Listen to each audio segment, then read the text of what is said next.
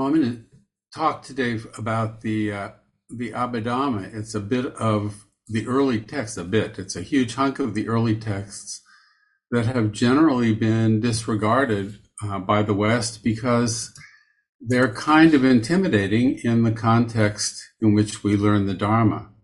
So I'm going to I'm going to provide uh, what I think of as like a trailer for the Abhidhamma. It's going to be uh, just not even quite an introduction, but it's going to be a gesture towards the Abhidhamma with an effort to try to see how we might use it in our practice. Um, it's a it's it's a bit of literature. One of the reasons that it's so intimidating is it's just lists. People um, don't really understand. Let me just show you. Uh, this is the first Uh, page of the first book. The Abhidhamma is seven books long, and this is basically what you get. Just lists. There are no stories in the Abhidhamma. There's another a section from another place, matrix, matrices of dyads from the discourses. So when we look at these things, this is another place from another book. The good in relation to the sensuous universe. What are the states that are good? And then look at it's just a list. It just goes on and on and on. So it's it's been pretty intimidating for Western practitioners, and um, but as you can see, it's set up for to be almost like talking points, and in fact, that's that's what it was. Now, when the Buddha died, um, there was a council that arose a few months, three months after the Buddha's death. Um, traditionally, there were 500 arhats who met, and they spent probably seven or eight months uh, reciting and trying to memorize the the teachings that the Buddha had left because there wasn't uh, uh, written culture at the time. So the the um, teachings were divided into three uh, pitaka, which are a Pali word we translate as baskets, but they're just collections so the earliest collections, there were three. There were the collections of discourses that were addressing the ways in which monastics should live. There was a collection of discourses, the Nikayas, which contained the suttas uh, and um, stories about the Buddha. And the Abhidhamma. There's some people who suggest that uh, Sariputta was started this. But if you look at the history of uh, um, the Buddhist teachings, the earliest layers, the Sutta Nipata, for example, very little systematization. If you look at the Nikayas, you start getting the Eightfold Path and the Four Noble Truths and the 37 Wings of Awakening. And uh, there's an effort to try to organize the teachings to help remember it a lot of these numerical lists were mnemonic devices to help to help the monks recollect. And the Abhidhamma. Now the Abhidhamma, like like I say, it looks like lists.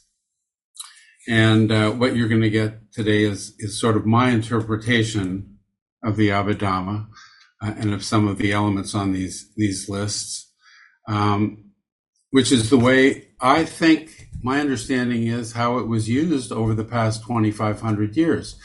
In monasteries, not everybody memorized all the texts, but you could memorize lists. And they were used as talking points and they were used um, by teachers to instruct students. And they, you know, what we're looking at is something that is a, um, a map of the subjective territory that we inhabit. Um, and we're being asked to bring our attention mindfully to it. This is sort of fourth foundation of mindfulness uh, material, paying attention to the dhammas as dhammas. and as part of the. Um, let me, since this is really a. Uh, I'm going to put this. I'm going to put this up since this is really a um, so suited for PowerPoint. I'm going to inflict PowerPoint because this is sort of how it was, how how the uh, Abhidhamma was used. Um, so we see the three Pitakas and the Abhidhamma Pitaka. It's composed of, um, let's see, seven books. I'm not going to go through them all, but but these are. Whoops, I'm sorry. Um, I'm sorry. Uh, the the Dhammasangani, which is basically like a Gray's Anatomy of our internal landscape. And these these concepts are all like fingers pointing at the moon. We're not supposed to reify these fingers. We're not supposed to be staring at the fingers. We're trying to look at where they direct our attentions. So these subsequent, uh, the description of individuals, uh, points of controversy, you can find these materials um, on the uh, the site Sutta Central this is the the paradigm for learning that um, applies to the Abhidhamma. Sutta Mayapanya, Chinta Mayapanya, and Bhavana Mayapanya. Sutta Mayapanya refers to hearing the teachings from a teacher or from a book, reading them, hearing them, learning what the what the teachings are. Chintamayapanya is the process of contemplating them, meditating upon them, exploring them in our mind, and Bhavanamayapanya is the is the um, process of cultivating the teachings in our life. So we have the, the three Pitaka which is like I say are going to be lists, and and um, these lists are to be understood, I think, as a meditation guide, not as a description of the world, not as a metaphysical map. So a teacher might say, and I'm going to give you an example here. Teacher might say to his, his student, come back tomorrow and tell me the difference between reactivity and response. So think about what you might say for a second. If you were to try to distinguish between response and reaction, and note what your mind does. It goes to your experience, tries to recall, to make some, to articulate some distinctions. So this is the way the Abhidhamma is presented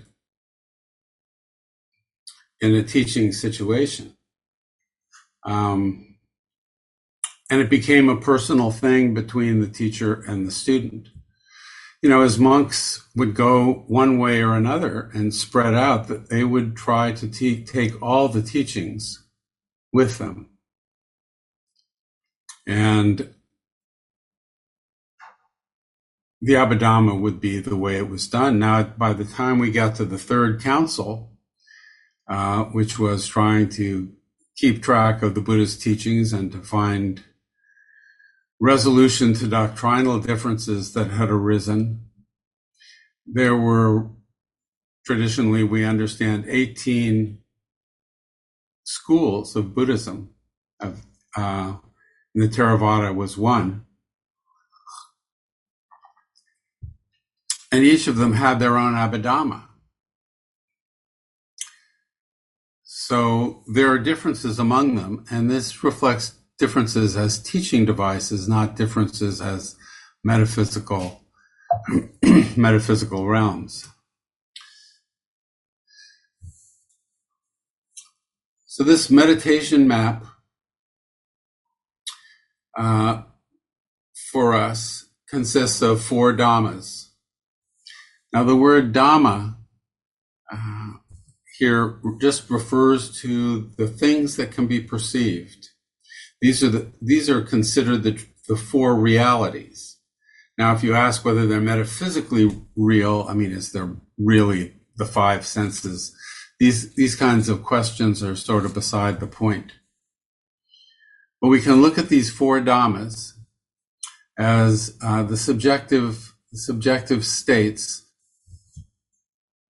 rupa, and we can identify them in our experience. Rupa, the five senses. If you can see colors, that's rupa. You feel your butt on the chair, that's rupa. Sound, any sound present, that's rupa. So the five senses are an experiential reality. This is sort of the philosophy, the organizing understandings of, of the Abhidhamma. So there are five of those critters. And then there's chitta. It's the word that we translate as consciousness. Um, you know, this is a this is a situation where where we articulate um, consciousness into well, in some by some counts, 80 different mind states, and by other counts, 120 different mind states these are attempting to, let me just, um, this is a page from a handout that you're going to get that uh, will, it's a bibliography. This is Andy Olendzki's collection of the states of consciousness in the uh, Theravadan Abhidhamma. And some of them have to do with jhana states and formless spheres and co- states of consciousness that are that are uh, formed by uh, karma and some that are uh, response to external. Um, so the idea would be over a period of years, one would, during long periods of meditation, learn to articulate, um, learn to recognize states of consciousness uh, that are present. consciousness in the Abhidhamma is um, the word is, is often uh, vijnana, which means uh, divided consciousness. Consciousness in the Abhidhamma always has an object. Uh, it's consciousness of something. The notion of pure consciousness or empty consciousness, these this would be uh, not. These aren't teachings that occur in the uh, in the early texts. Um, so this is uh, also one of the, the skandhas. For those of you who are familiar with with the skandhas, the skandhas is a uh, typology uh, that the Buddha used to describe our subjective experience. Um, there are five elements there. One is rupa, which is the five physical senses. Um, there would also be awareness, consciousness of feeling tone. We're going to find this in the Abhidhamma too. And then consciousness of uh, perceptions, sanya. You know, perceptions are interesting. If you if you can pick your face out uh, among all the faces on this screen here, um, that's a process of, of recognition, of perception a distinction of something amidst the uh, colors and shapes, and that you, you recognize it. Uh, all the kinds of recognition that our mind does with our sensory data would be sanya. So we have rupa, we have sanya, we have the feeling tone of each moment. These aren't processes. These one of the one of the ideas in the Abhidhamma is that we're talking about mind moments. Each moment uh, separately. So each moment has a feeling tone, and it's pleasant or unpleasant, or people say neutral, but it's tricky to find. Let me just suggest a way of of, uh, of accessing Vedana, which is this feeling tone skandha. Uh, when you go to the doctor and the doctor says on a scale of zero to 10, how is your pain? You're able to do that, right? People, you can do that. Um, it's not a precision measure, but it is actually a a uh, a measure of a mindful uh, moment where you assess your your unpleasant condition. But you can also use it for pleasantness. So if I were to ask you on a scale of zero to ten, where would you place vanilla ice cream? For me, it sort of hovers around a six or a seven. And, you know, a baked yam, uh, buttered baked yam, maybe a three or a two. Still good, not bad. If you put the two scales together, from a minus 10 being the most agony, most unpleasant, to a plus 10, which would be the most ecstatic moment, with zero being meh, you can have a scale that measures the Vedana of any given moment or any given object that you bring your attention to. You know, can you, you can, and you can, you can actually be more precise than you think on this scale. How are you feeling at the present moment? Pleasant, unpleasant, probably, maybe it's going to be not too far from zero. We are not in a rush of pleasure most of us are hopefully not feeling terribly uncomfortable, but you could be a minus one or a minus two if you're physical or plus one. See, just notice where you are. My wife noticed one one time that uh, if she brought her attention to uh, some discomfort, that if she paid attention to it, might be a minus two or minus one and a half. And then as she brought her attention to it, it changed. So we can actually track the feeling tone. And if you bring any object to your mind, like vanilla ice cream or, well, just for example, the two past presidents, you can probably have, find different feeling tone. You could measure your feeling about each of them separately. They're probably different. So Vedana is uh, uh, an important object of, of consciousness. And then there's uh, the sankharas, which are our, our impulses, our volitional impulses. And this is what we're going to spend a lot of time with, working with the Abhidhamma in a little bit. Um, these would be in this, the four dhammas, among them would be the Chaitasikas which are generally, usually the word is translated as mental factors. But aside from these, uh, skandhas, which we've just talked about, aside from them, um, we're, um, most of them are all volitional impulses. They're sankharas. So you, the, um, and there are 52 of them. You saw the list of consciousnesses.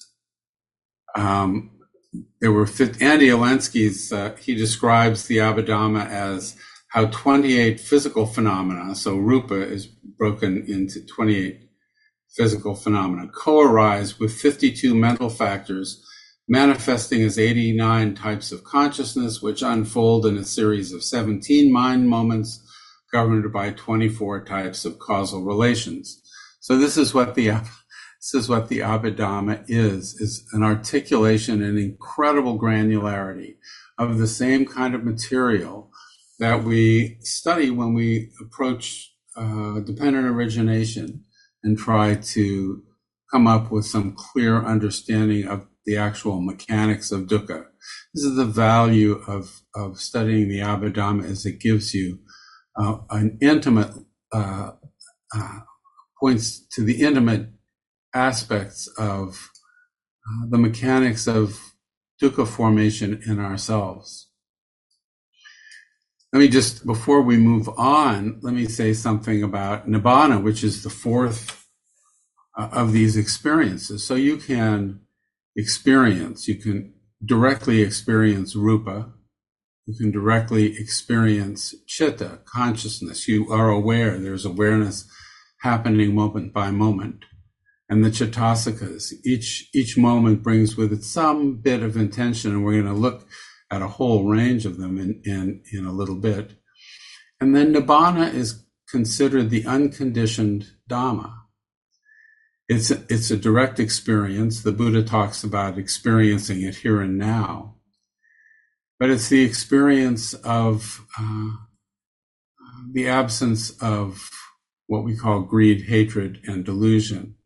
There are three three concepts uh, that the Buddha the Buddha um, advanced, the three fires, uh, and we translate them as greed, hatred, and delusion in a kind of a shorthand way. But there are actually spectrum words that are pretty important. Uh, the word lobha, which we translate as greed, refers to the whole range of wanting experiences from very subtle wishing, preferences, to wanting, to longing, to uh, passion, to obsession. It's the whole range of wanting experience. We translate that briefly as greed. Dosa is the, the whole range of unpleasant experience. There's no words parallel to these in English. So uneasiness, just the, we don't like it. We're, there's aversion to it. We don't like it. Uneasiness, maybe irritation or frustration, maybe anger or rage uh, or fear. All of the aversive responses, um, dosa. And then moha is the uh, the word that, that uh, we translate uh, as delusion. Some people trans like prefer confusion. Um, it's very it's similar to avijja or ignorance. It just occurs in in a different context than avijja. But nibbana is described by Sariputta in the Samyutta Nikaya as the destruction of greed, hatred, and delusion. So the destruction so that it's it doesn't arise again, which is a pretty tall order. But we do have each of us individually, we have experiences. There's a wonderful article that you can find online by Buddhadasa Bhikkhu. Um, there's dozens of PDF versions of it all over the place. It's titled Nirvana for Everyone. And he's saying that, you know, we experience moments of cessation, nirodha, moments of cessation of greed, hatred, delusion, where longing isn't present, aversion isn't present, and we're not clinging to beliefs of the way things are. These come and go. Nibbana would be a um, considered a the destruction of the tendency to give rise to greed, hatred, and delusion and so it would be um, an unconditioned element in that sense. It's experience unconditioned by greed, hatred, and delusion. Nibbana in, in the Abhidhamma is not a thing. It's an experience, um, an experience of constantly unbinding or not being tricked into clinging. But each moment arises independent. Nibbana isn't a state. Conditions change. Pleasant experience, all of a sudden, our experience is unpleasant. And the ability to navigate that with equanimity uh, would be the skill that the Abhidhamma and the Buddha is talking about the ability to uh, attenuate and reduce and put an end to to a dukkha. So the root the root to nibbana in the in the Abhidhamma would be in the conditioning of the kusala um, mind states. We're going to talk about we're going to talk about the Chaitasikas, mind states. We're getting into lists. my wife says everybody's going to be dizzy from the lists because right now there's only three items on it, but you can see where we're going. Um, there are uh, these mind states that accompany consciousness. There's a, a metaphor that uh, you know consciousness is the king, and it always comes with an entourage, and the entourage is the constellation of Chitasikas that come with it. Consciousness is the knowing of something, and the Chitasikas are the way in which the mind uh, uh, relates to the known object.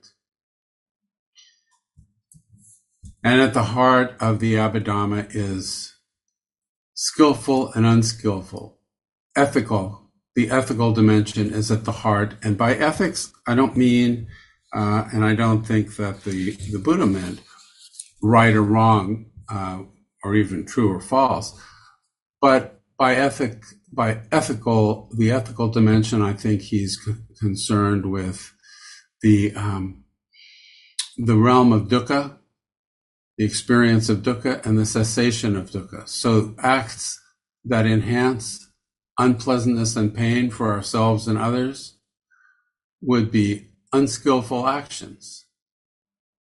Those intentions and actions that lead to the cessation of dukkha would be skillful. And then there are some that are ethically variable or neutral. So we're going to go through these. There are 52 of these suckers, and um, we're going to we're going to take them up and see about working with each one of them, um, because these are fingers point, like I say, fingers pointing at the moon of our experience. The akusala factors we're going to study separately, and the kusala factors. These the word akusala translated as unwholesome or unskillful and by that we mean they make things worse. You know, they add more dukkha into the mix. There's plenty of dukkha already present in the on the uh, dependent origins and origination concept. We've got you know the first noble truth is just a list of unpleasant and painful experience: birth, aging, sickness, death, pain, sorrow or sadness, distress, lamentation and despair, not getting what you want, getting what you don't want, and losing what you care about. That's the, that's on everybody's dance card. That's the first noble truth.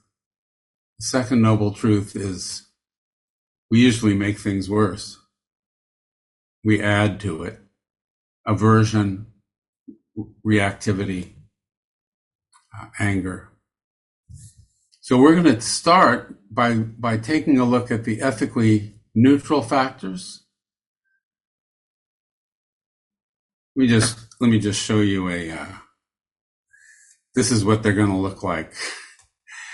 You don't have to read the small print. We're going to make them big. I just, this is a slide that's just trying to give you a sense of the whole realm, the ethically neutral factors. There are a whole bunch of unwholesome mental factors, and these uh, are expansions on more more uh, articulation and depth of the uh, uh, the second noble truth of greed, hatred, and delusion, upadana, and then the wholesome factors.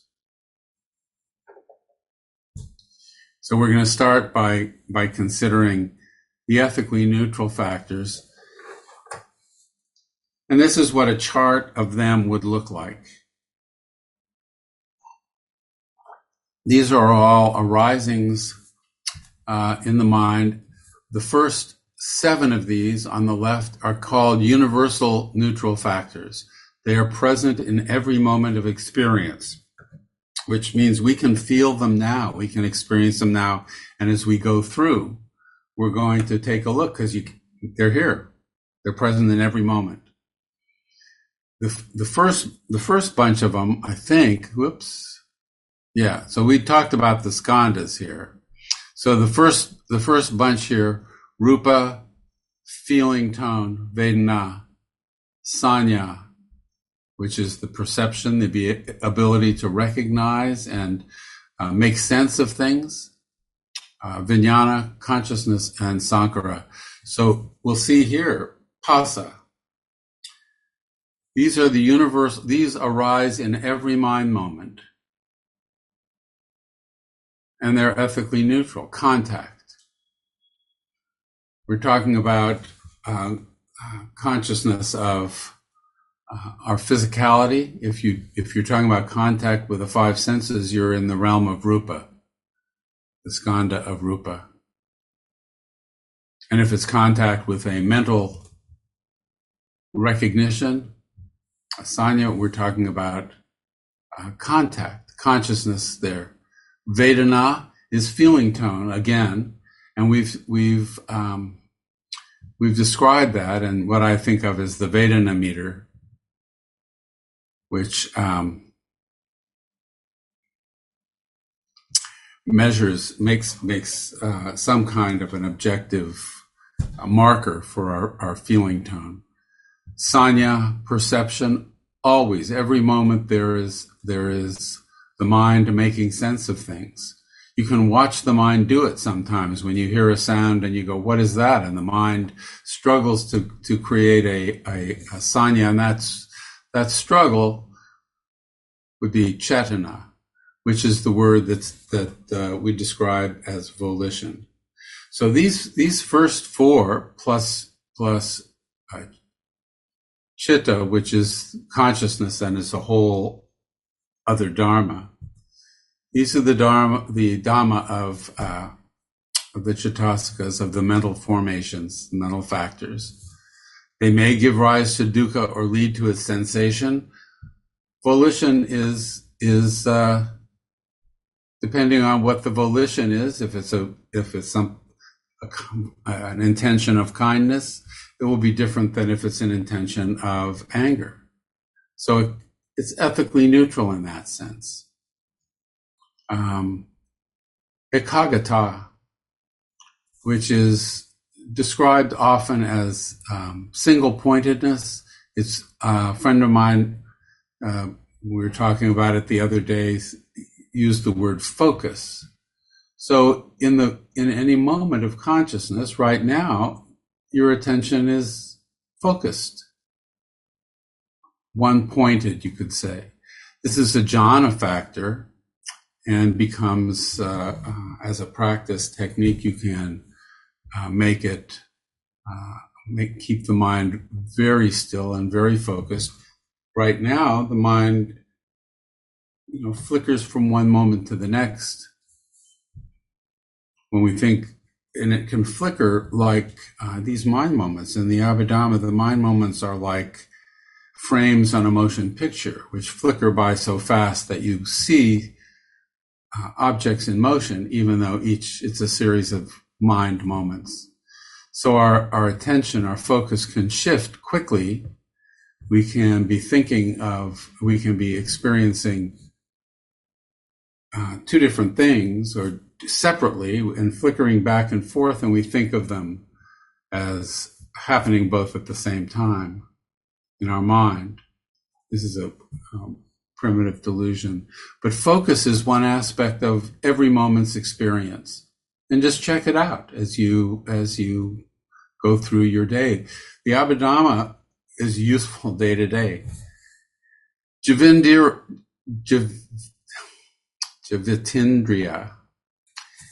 This is a, a faculty that this is not in the Sarvastivadin Abhidhamma. So does it exist? Is, is it a reality? the idea is not to make some kind of metaphysical reification here. The idea is to see what it's pointing at. And it's pointing at the, the feeling of being alive. It's the difference between a fresh corpse and a living being. It's the life force, Bergson's life force. It could be, uh, we can feel it if you take a moment to just bring your attention to your body, you can feel energy. So this is present in every moment. and attention. Manasikara.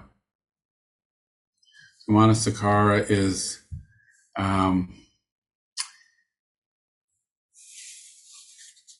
the quality of um, Manasikara is tr- it's it's consideration. It's it's not just that there's mind is focused, but it's attending to. We're paying attention to um, a particular object or a particular aspect of experience. These things are not separate in our experience. We're we're separating them for the purpose of you know pointing at these aspects of our of our subjective landscape. But all of these things should be should be present um, in the in the for I, I mean in the present moment.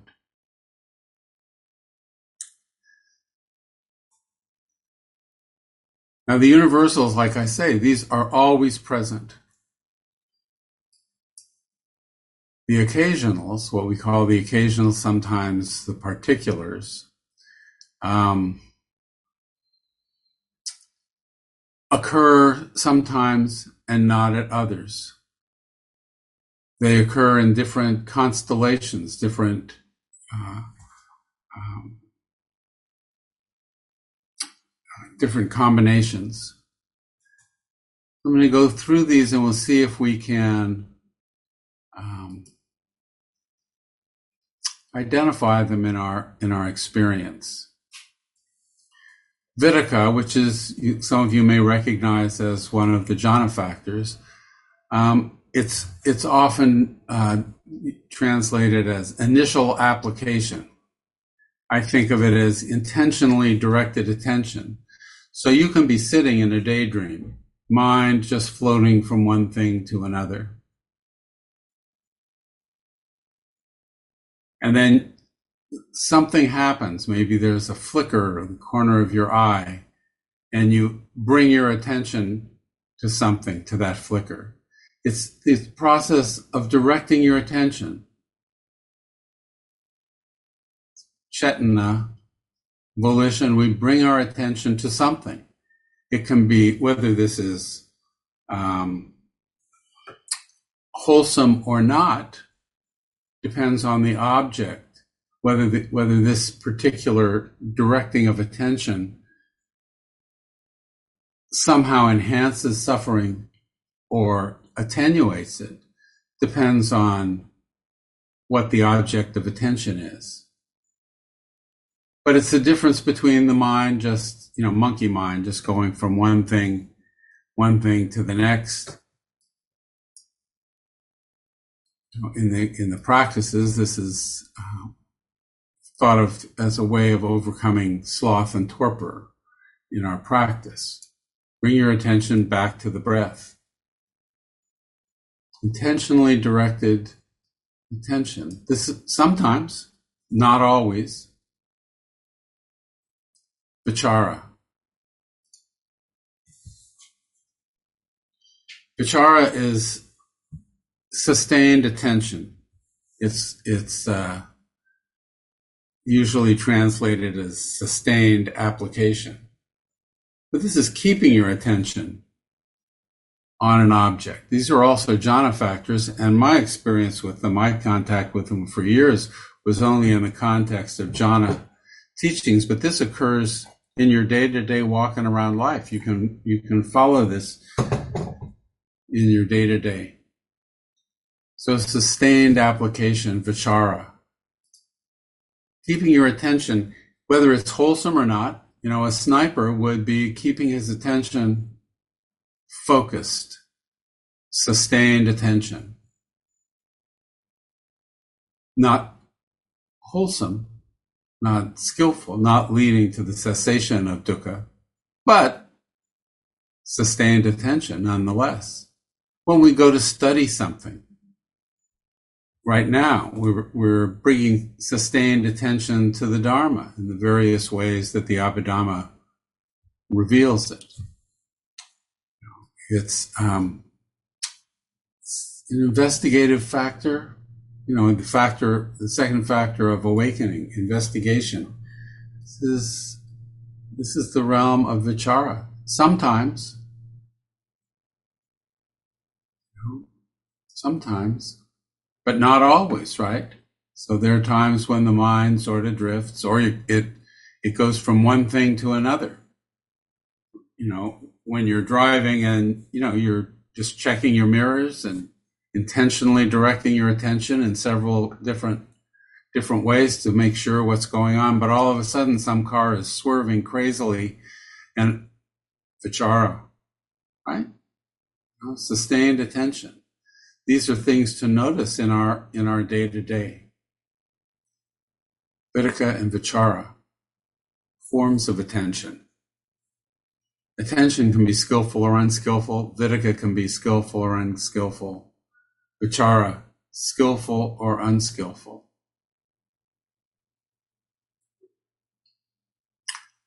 Adhimokkha. This is, um, I think Andy translates it as decision, but resolve. Sometimes there's there's an intention to stick with something, to keep it in mind. Adhimokkha is probably present now. You might notice it in your, you know, your intention to, to maintain focus on what's going on. It's not always present. Sometimes the attention can wander. You know, if you're at a sporting event, your attention can drift from one thing to the next. You'll pause as you watch a particular player. These, and then maybe you want to find out something about uh, what's this player's background, and there's resolve as you bring your attention to your phone and you do your little Google.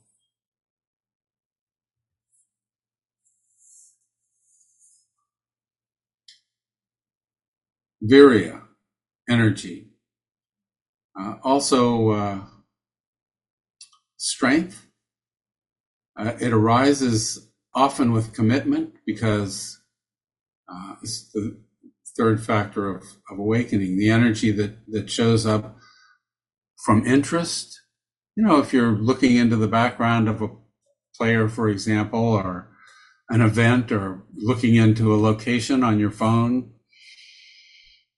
Why do I think phone? If you're, you know, uh, there's energy, right? You can, and there's sustained attention.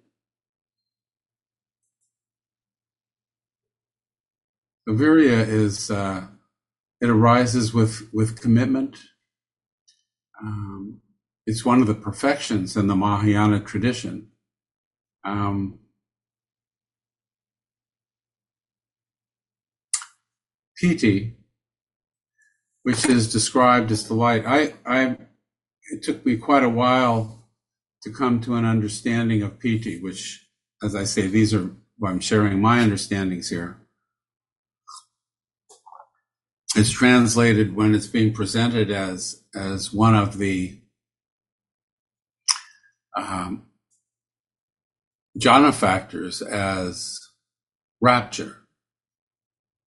And so it feels sort of not in my experience rapture. I'm not sure what that means. The rapture has all kinds of connotations of, you know, Christian theological planning. But it's it's trans. I think Andy translates it as zest on the chart that that you can find in the in the handout that will be uh, that um, Rob will post to the chat function at some point and, and will be mailed out after. I think Andy translates this as zest, but it's but it's also uh, um, it's linked to energy. It's that moment for me, you know, the aha moment. It's a satisfaction moment. It's it's um, delight. Ah, yes, it's that moment of um, well, you could say rapture, but it's the delight from do, that arises from doing a task creatively. You discover something new, And you know what I mean? It's that it's satisfaction. You've accomplished something. You know what I'm talking about? It's a it's an experience that you can distinguish in your own mind. You can recollect it. And by the way, the recollecting of of uh, things is is a is a mindfulness practice here. You know, the uh, the Buddha suggests the recollection of of uh, various things as a mindfulness practice, even things that you have to imagine. The elements of the body, for example, in the first foundation of mindfulness, you know, has you imagining uh, internal organs. We can, he encourages us to imagine working our way through a bush of thorns and trying to avoid being stuck. Uh, and in this, in that case, he's talking about being stuck by pleasant experience and grasping at it. He's using it as a metaphor. So, so mindful, mindful attention.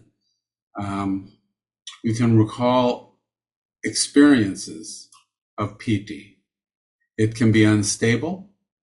You know, it comes and goes, not always present, but sometimes even something simple. Why do I, why does the traffic metaphor come up for me again? But you know, when you make it across three lanes of traffic in time to get to the, you know, there can be not just relief, but a little bit of, yeah, I did that, you know, maybe. But you can find in your own experience uh, examples of piti, of delight, of satisfaction. And then desire, the last of these is desire. Chanda. The word is chanda. Now, chanda is uh, is translated as desire, and there are there are a lot of different words in Pali in the Pali language that are translated as desire. That we just gloss as desire. It's sort of like they have the number of words for desire as Eskimos have for snow, and we we've got one word which is desire. But desire is, in this case, it's an ethically neutral factor. Uh, Dhammachanda, the desire for the Dhamma, would be skillful. Kamachanda, the desire for sensual pleasure, is one of the hindrances. It's the first of the hindrances. So we can um, sometimes see desire arising you know, some of these things light up really well um, uh, in in imagining pleasant experience. You know, you can imagine yourself at a mall and you can see desire arising. I remember walking. The reason the mall comes to mind is because I remember being at a mall and walking behind a couple of uh, teenage uh, girls, one of them was saying to the other, I know I want something, I just don't know what it is. But oh, yeah, I've had that experience. You're thumbing through a catalog. There's sort of some desire to come across something that you'd like. You know what I mean? Um,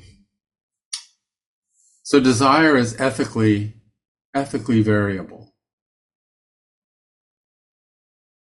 So these are the these are the ethically neutral impulses in the mind, the cetasikas.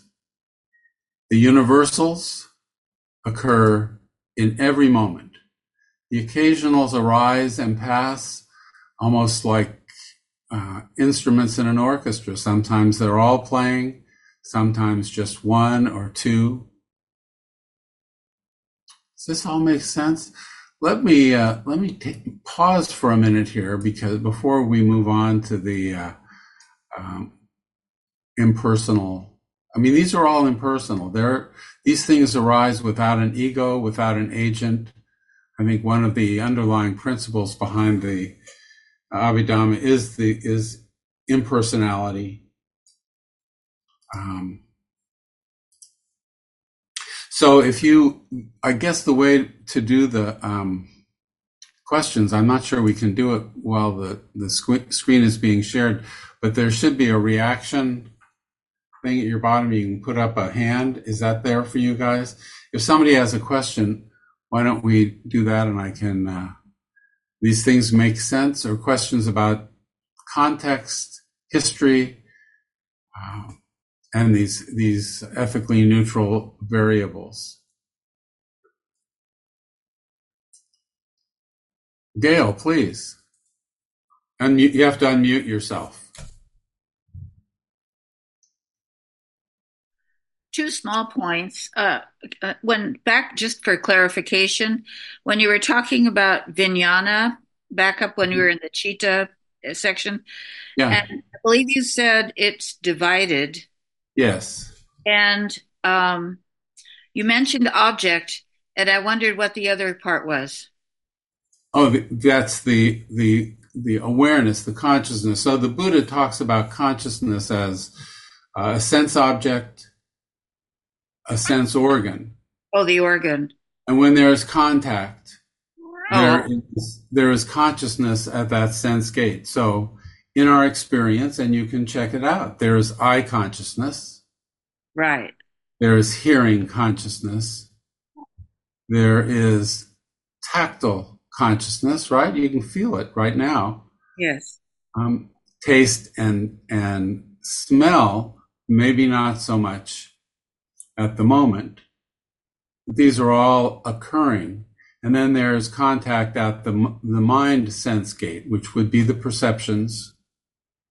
Sanya would be the contact at the mind sense gate, and that sanya can in, can include itself sanya. It can include um, Vedana, and it can include Sankaras. Yeah. And I had one other just clarification. When you said when you were talking about the um the universal factors, uh the question of life faculty, Mm-hmm. you mentioned that it was not in the Sarvastivadin Abhidhamma. Right. Does does that mean the Theravadin Abhidhamma or what exactly what why did you say Sarvastivadin?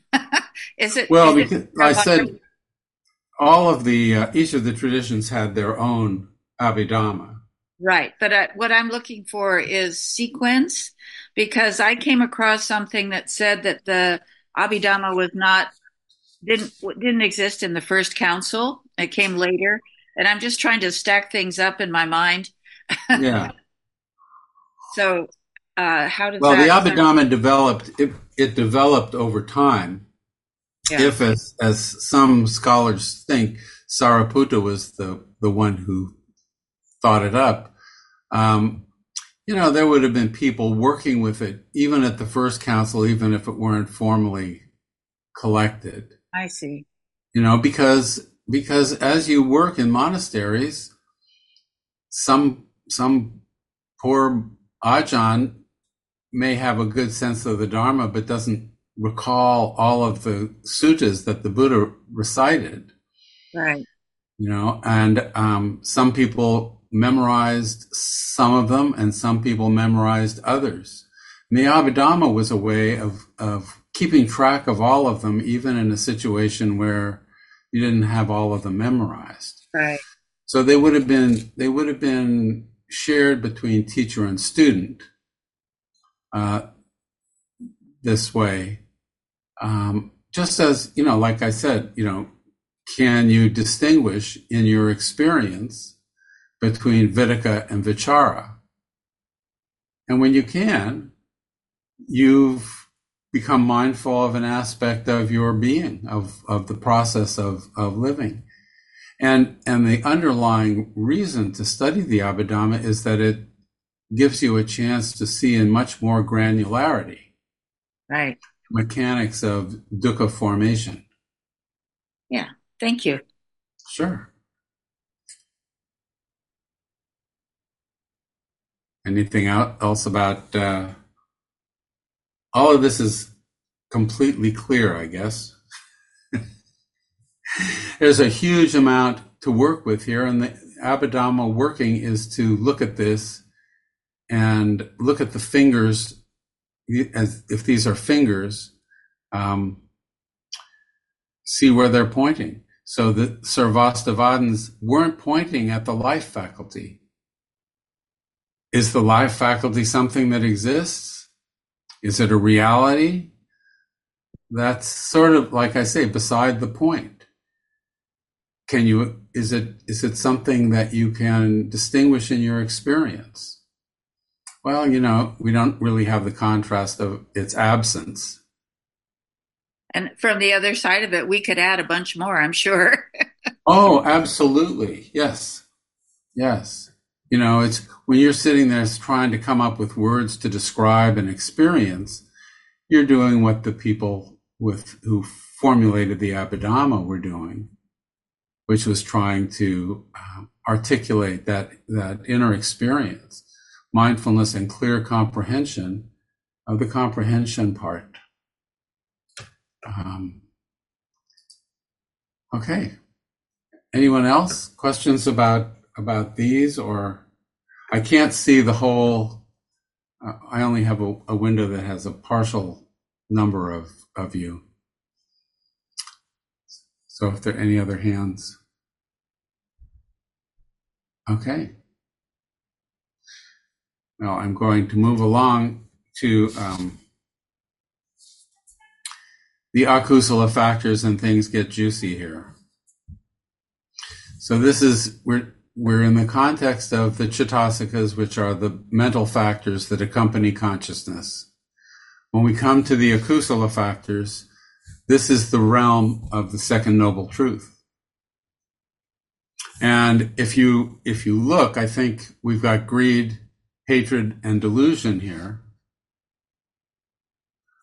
But we also have a lot else. So there's a, like I say, there's a lot more granularity here to our, our perception of upadana, the grasping that uh, are the unskillful uh, techniques, uh, mental, mental techniques, mental applications that arise.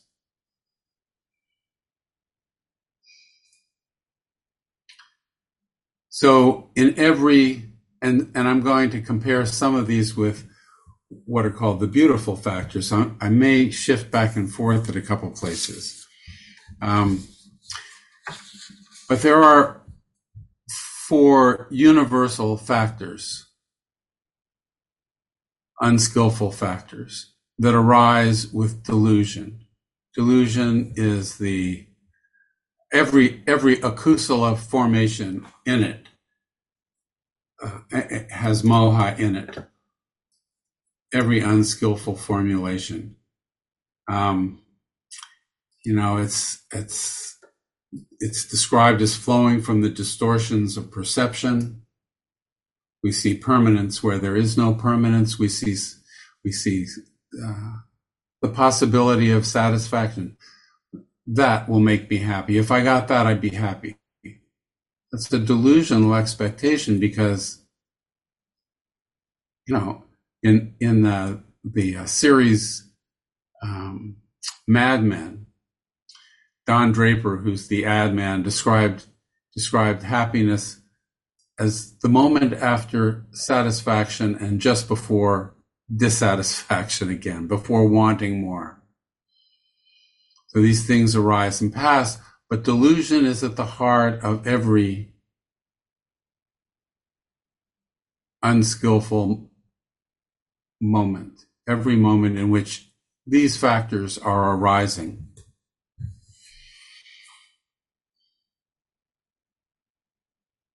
Delusion is, is tricky um, because, in some ways, um, what is not delusion? We think something simple like the sky is blue. That should be pretty clear. But, you know, blue is not some property of the sky, it's something that arises in our neurology. Right? Some people with uh, retinal damage might not perceive blue, and then is the sky blue? And there are there are a small number of uh, women, a small percentage of women who have four cones in their retina, so they perceive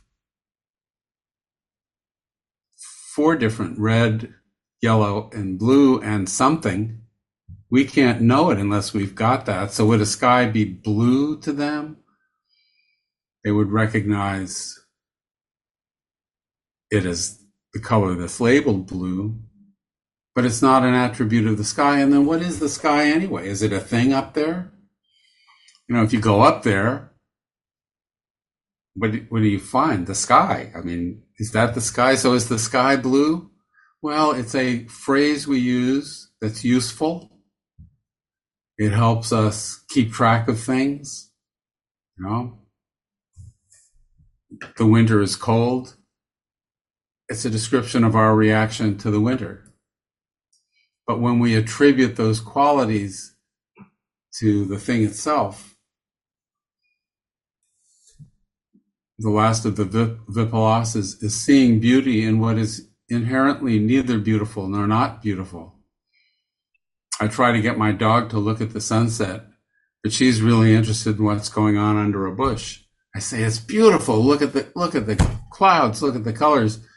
And she, she is more interested in the, the fence, the fence post. So what is beautiful is about us when we project it onto other things. When we say, ah, the world needs this, the world needs that, it's a projection of our own uh, wishes, our own preferences. Moha comes, and this is the cognitive distortion. The next two elements are the ethical distortions. And they're really important too because they're always uh, present in, in every unskillful moment. So I'm going to talk about ahirika and anotapa.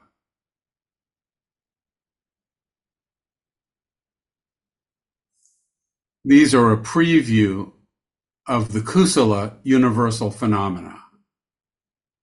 So in skillful moments, there's always sati. Mindfulness is at the heart. And moha is at the heart of their respective collections. The satis, where sati is present, there is skillful. Uh, intention when moha is present unskillful. And we these are the these are the cognitive sides. The ethical sides have to do with ahirika and anotapa which are the absence of hiri and otapa I want to talk about Hiri and Otapa a little bit because oh dear you if you've heard about them you may have heard that they are the guardians of the world. Um, but they're they're translated i just you know I'm, they've translated as moral shame and moral dread. Is that helpful? Moral shame and moral dread? I just it creeped me out for years. You know, and it, I, I mean, really, it does not feel good. But really, what you're you're talking about uh, hiri is is conscience. You can experience conscience. It's it's a caring thing. Um, it's it's what restrains you from. You can feel it if you imagine hitting a baby. You you you just cringe at it, don't you? You just you you have you, you have moments in meditation you can't have helped but come across recollections that arise during meditation of things that you've done that that are cringeworthy.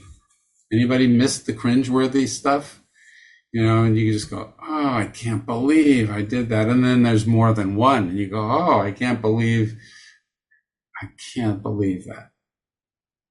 what you're feeling there, that's the feeling of hiri. It's the feeling of conscience, of caring.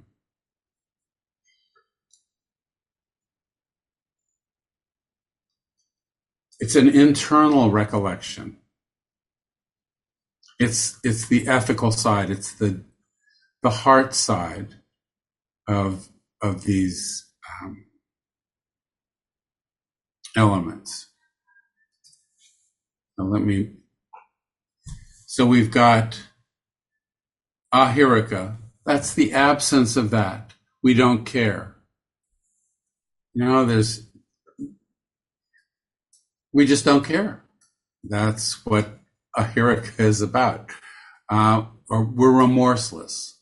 We look back on what we did and, and we have no, we don't regret those things that we've done. There isn't even remorse about, about it. That's an absence. So ahirika is no hiri. And anotapa is not caring. So otapa is about the external ethical dimension. It's about our relationship with others, our ethical relationship with others. And this is mediated by culture. That's for sure. Moral dread frames it as if it's something we're afraid of. But you know, otapa is a caring, you know, we walk around and we bump into each other and we try to organize in a way that we aren't always fighting over stuff. So there are there are customs. Give you some examples. The elevator opens and you let people off the elevator before you get on the elevator. Just an informal thing. You know, you come to somebody's house and there's you you walk in the door and there's shoes on the on the uh, doorstep. You take your shoes off. You know, it's just it's uh, so I I think of otapa as um, caring, consideration, etiquette. You know, and it can be different. There can be in uh, uh, I understand that in some uh, some cultural contexts, if you're served a meal and you eat everything on your plate, the hostess or host might feel that they couldn't feed you enough. They might feel bad. But in other contexts, if you don't clear, clean off your plate, the host might feel that you didn't like the food. So what's the person to do? Understand the cultural context. You know, uh, there can be conflicts between these these things. Uh, Otapa in our complex society is framed in terms of laws, the kinds of agreements and the ways we formally agree. Um,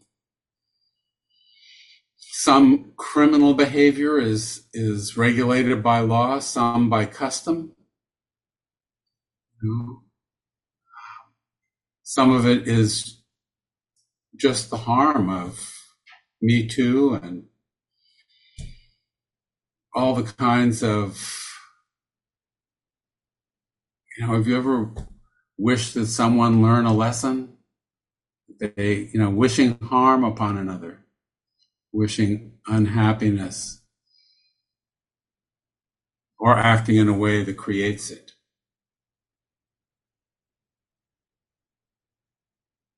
Moha, Ahirika, and Anotapa, these are these are elements that are present. We miss, you know, when we just look at greed, hatred, delusion, we're looking, we're missing the ethical side, the side that refers to the, the creation of or the cessation of dukkha. And the last of the universals, the universal unpleasant, I mean, unwholesome uh, factors. Oh my gosh, this is just so much material. Restlessness. This is one of the hindrances, actually. I think, I think I've got a frame where we, we talk about the hindrances are present. For those of you who are familiar with the five hindrances, restlessness. This is not being settled, not being at peace, always looking for the next thing. What's next? No. And the mind, of course, is disturbed by this continual looking around. I think of it sometimes as like radar, you know, on the, the warship's got radar going, always monitoring, always checking restlessness, looking out for opportunities, looking out for threats. A lack of satisfaction and focus and peace.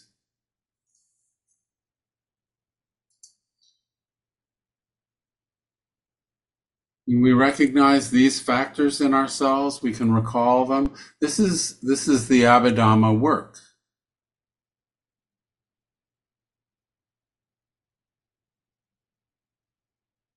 Taking these fingers and looking to recognize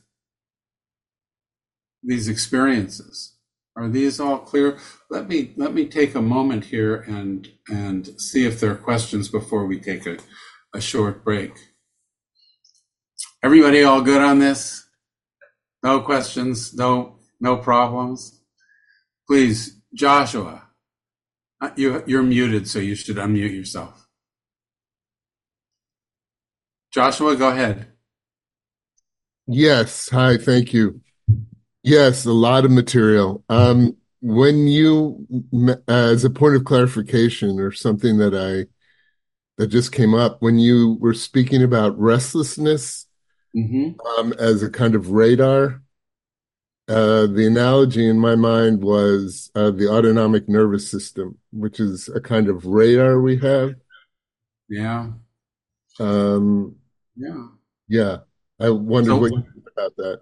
Yeah, well, so you know, one of the things about the Buddha's teaching is um, uh, it's described as against the stream sometimes.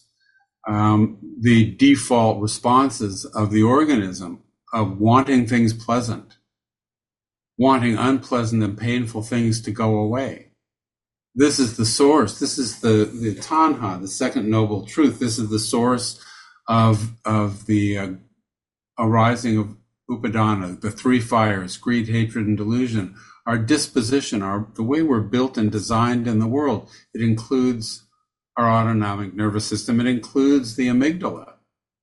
You know, the amygdala triggers if it if we perceive a threat, it triggers. So the question is, you know, there's a there's a a, a lovely story. Um, it's Sylvia Boorstein. Uh, it's one of her favorites about the uh, the Zen master who's the abbot who's at a monastery and they in Japan centuries ago and they hear that the samurai are coming to town and everybody needs to get out because they've threatened to kill everybody in town. So everybody leaves and the abbot stays and the abbot's there and the head samurai swaggers into the you know temple and approaches the the uh, Zen the abbot and says, uh, "What are you still doing here? Don't you realize I'm someone who can run you through with my sword without blinking an eye?" And the abbot says, "And don't you realize that I'm someone who can be run through with your sword without blinking an eye?" How do you how do you not trigger the amygdala? What kind of an understanding of the way things are? of the nature of impermanence and insubstantiality, what kind of insight enables that response? You know, so there is an overcoming of the way we are, the way we're built. We're built to want things pleasant. Can we abstain from craving pleasant experience and be content with the experience that's present? We're built to try to make pain and unpleasantness go away. And usually the response to it is aversion, anger, dosa, which we translate as hatred. But we could respond, and we'll talk about this, we could respond with compassion, doing the same thing, trying to attenuate pain, but out of caring and not out of aversion and anger. Does that make sense? So there is a there you, you know you're you're right on that um, you know, a lot of the Buddha's teachings are teachings that go upstream, that don't, you know, uh, that don't follow the, the default mode. Yes, thank you. That's very helpful clarification. And and and recognizing these things is really essential to being able to deal with them. Kate, go ahead. You're muted. Yeah, um, the question I have it, it's hard to formulate it, but um, it it seems that um, one can practice simply noticing the present moment and what you're experiencing. Mm-hmm. And then we learn things like the seven factors of enlightenment and, you know, the different Dharma talk kind of stuff. And then there's the Abhidhamma. Yeah. It, it, am I correct in that um, this is just a way for us to have a deeper understanding of what we might find well absolutely like that's that's like the purpose of of all of these things is just to be yes. to that okay it's a map it's a map of our internal experience it's you know the abhidhamma thinks of itself as a buddha's eye view of our experience of what's going on and so the idea absolutely is that it provides fingers pointing at the moon of our, at our experience. The value of a map, I mean, the map is not the territory.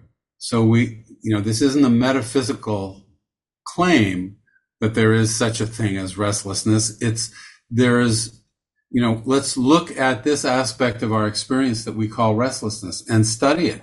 We can hold it in mind. We can r- learn to recognize it and not be swept away by it. That's the, that's the idea. That's the whole idea behind the Abhidhamma. And behind the Buddha's teachings, because really all the Buddha's teachings are included in here. So is this, is is that helpful? Yeah, yeah. I mean, I, I just, uh, my teachers, um, suggested to me, have often suggested, because they're very steeped in the Abhidhamma, you know, about learning more about it. And, um, and that was my sense. But it, it, always just kind of gets a little, uh, you know, I have to bring myself back to that because otherwise, yes. oh my God, how, you know, what do I do? Oh, these are, yeah, these are talking points. And the value of the map is, is walking the territory. And so that's that's what we're trying to get at in our own experience. Anything else before we we give ourselves um, ten minutes here? Five or ten minutes. Everybody good? Let me just let me let me just quickly run over how how these elements. Well, no, I'll do the occasionals I'll do the occasionals when we come back. So why don't we uh, take a break? I will ring a bell in, uh, oh, say somewhere between five and 10 minutes. Does that sound good? Maybe 22 we'll come back? All righty.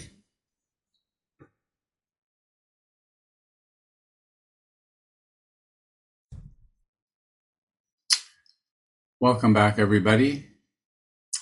Um, just to check in, does everybody, anybody have a question come up while you were away? Did your mind generate anything that said, what?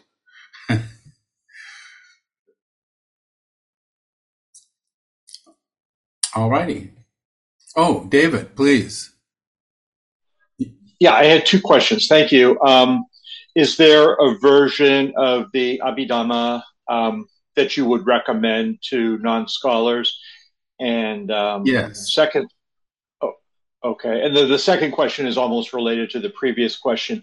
Is this something that more or less necessitates having a teacher bring you through? Okay, the first question is I, I is uh, about where to where to go if you're interested in this, and I have a uh, a bibliography. It's a very short one, about I think five or just five or six items, and it lists uh, uh, some websites where you can go and uh, uh, I'll, I'll, be bring, I'll bring this up at the end and we'll take a look at it and talk about what they what the elements are.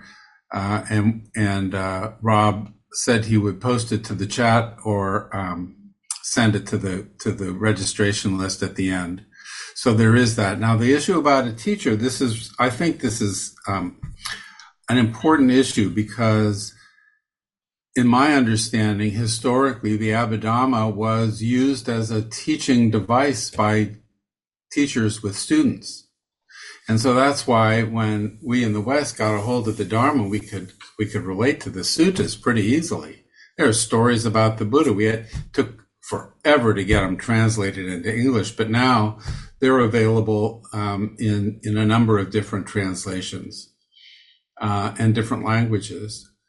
Um, but how to relate to a list, you know, without a teacher. What I've done is to, I, I have sat with people in contexts like this 20 years ago, I believe. Well, it was 22 years ago. Steve Armstrong was teaching uh, classes on the Abhidhamma to the Sati Center, and I, it was in 2001 because it was disrupted by 9 11. Um, those were in person classes, and uh, Steve, I understand, was taught by a you know by a, a teacher who taught him the Abhidhamma. There are people now who have written books about it. There are a couple of really nice ones. Um, actually, let me. Uh, I'll just I'll bring this up right now. I think I think what we've got there is the uh, it says engaging the Abhidhamma bibliography. So these these are you will get these. Um, I've used these kind of resources to work with these items myself, and of course, when I've been thinking about how to present the material here today, that's also been useful in getting me to engage these concepts to try to attain some clarity for myself. This first element here, Andy's uh, piece, was published by the Insight Journal. It's an absolutely fabulous summary. Um, it's a one page summary and then a bunch of lists. the one page summary is great. Um, and then it's just lists. Uh, Karunadasa, this is a, a relatively recent book, and it's it's very very rich. Uh, it's a thick book. I don't even know where it where it is. Oh, there it is. It's it's a nice big thick book, and um, the section on the Chaitasikas that we're doing today is about maybe a quarter of the book. it's uh, it's very rich and excellent. Bhikkhu Bodhi uh, has had this out for some time, a comprehensive manual of Abhidhamma. Uh, I find it um, more obscure, but people, some people find it very helpful. Beth Jacobs, this book is a, um, uh, it's a, a more conversational, less formal. Uh, the Karunadasa book is is sort of old fashioned in its presentation, academic kind of. Beth Jacobs is more conversational, um, doesn't make an effort to try to uh, um, cover everything. Nyanaponika Thera's uh, book is is probably the uh, was most accessible for me. Uh, just a d- description of the Abhidhamma, and Nyanatiloka is is really just an index.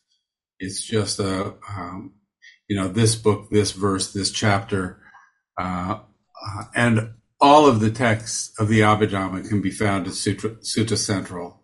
If you guys haven't found suttacentral.net yet, um, an absolute a super valuable resource uh, contains translations of uh, all of the uh, Pali Canon in, in not just English, but in other languages, and not just one translation. And you can find line by line comparison. So it's a fabulous site, and you can find the texts there. Sharon, please. Thank you. I just have a definitional question that I need help Sure. with. Sati, you said, is always carusala, uh, carusala, always wholesome. Yeah. However, a sniper has exceedingly high state of mindfulness. Ah, well, no, that's a.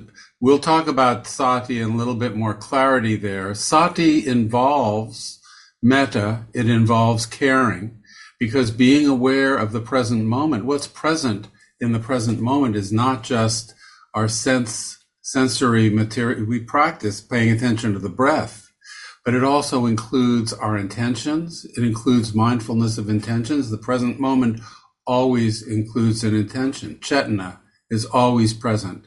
Sankhara always present. It also includes the feeling tone of the moment. So, And so a sniper has has focus and attention. Those are the universal uh, uh, chetasikas, but they can be unskillful if directed in ways that um, you know when the object of attention is one that would create harm. Uh, you are not. There's the abandonment of hiri, of conscience. Hiri is always present with sati. Otapa present with sati.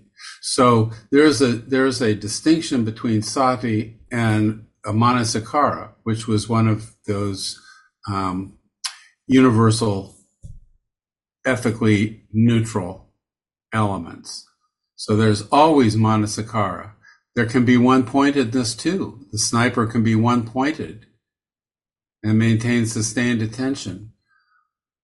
But those are those are neutral. Those elements are neutral because sustained attention can be on um, the suffering of others.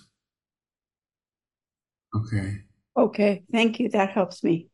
sure.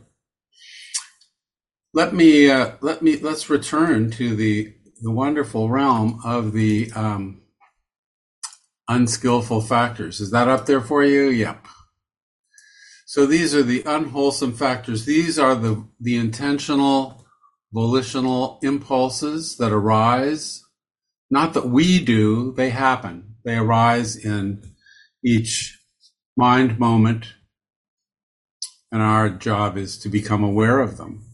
So we've talked about the universals. These are always pre- present in an unskillful mind moment.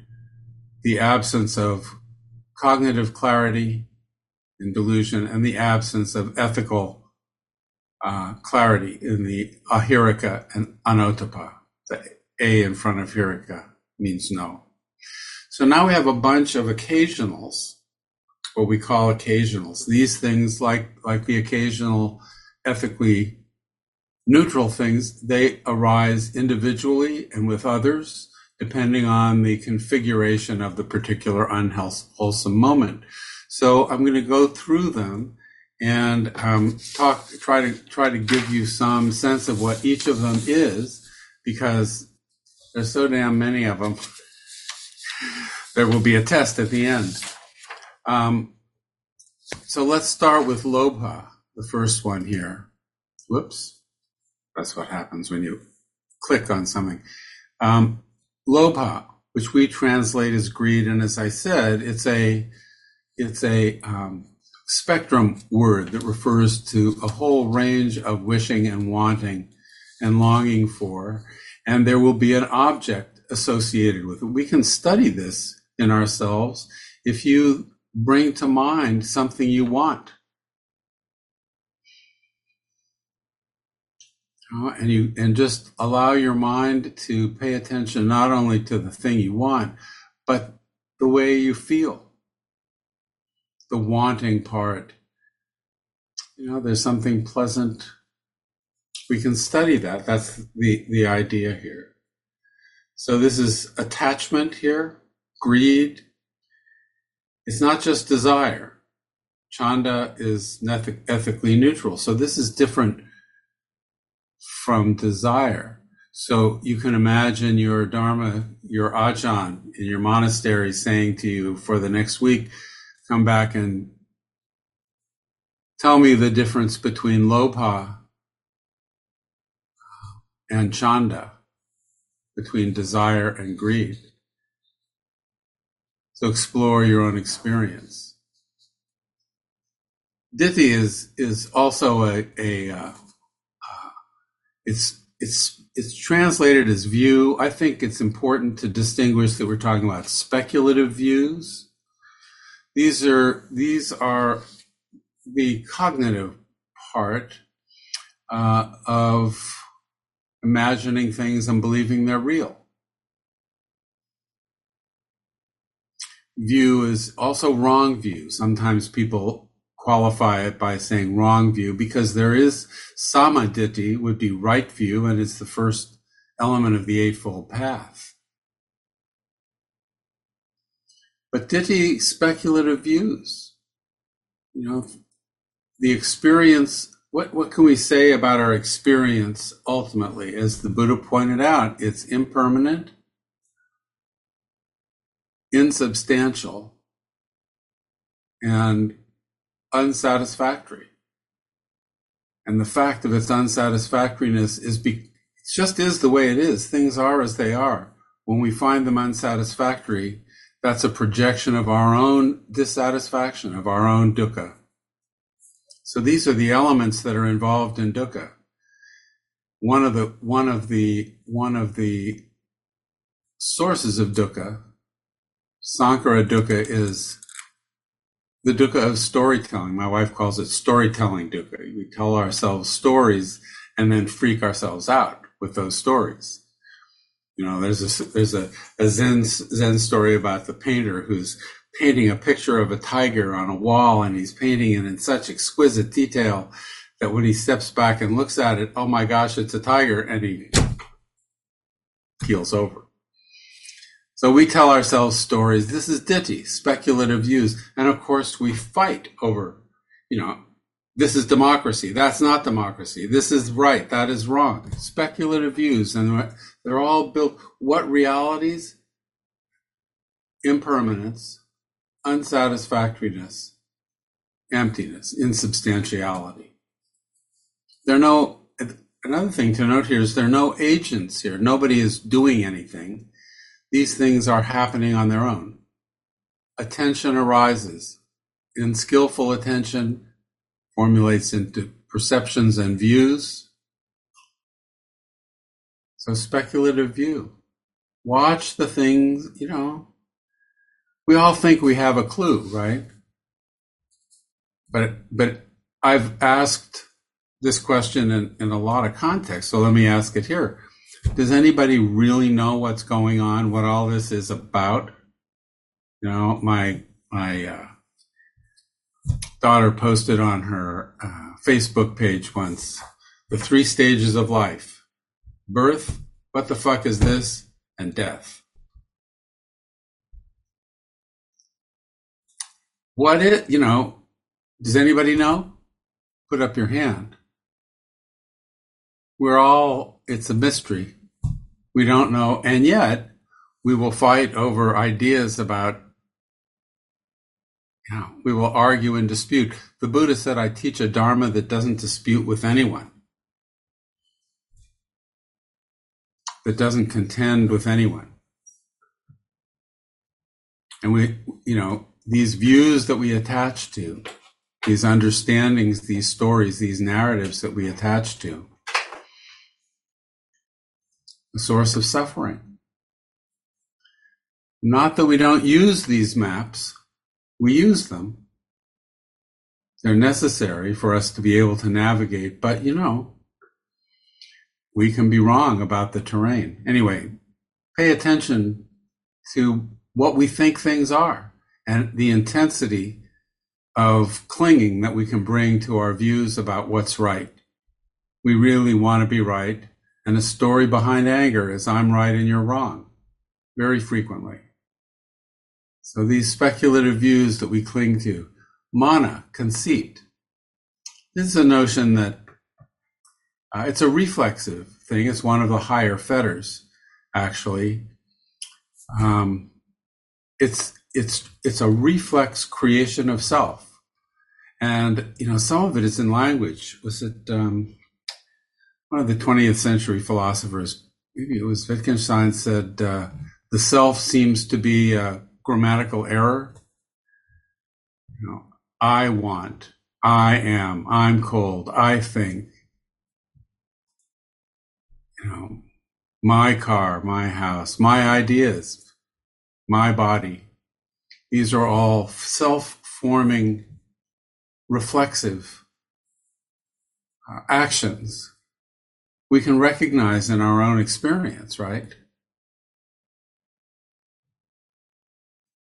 And then there's then there's dosa, which is you know the the hatred is of the trio of greed, hatred, and delusion.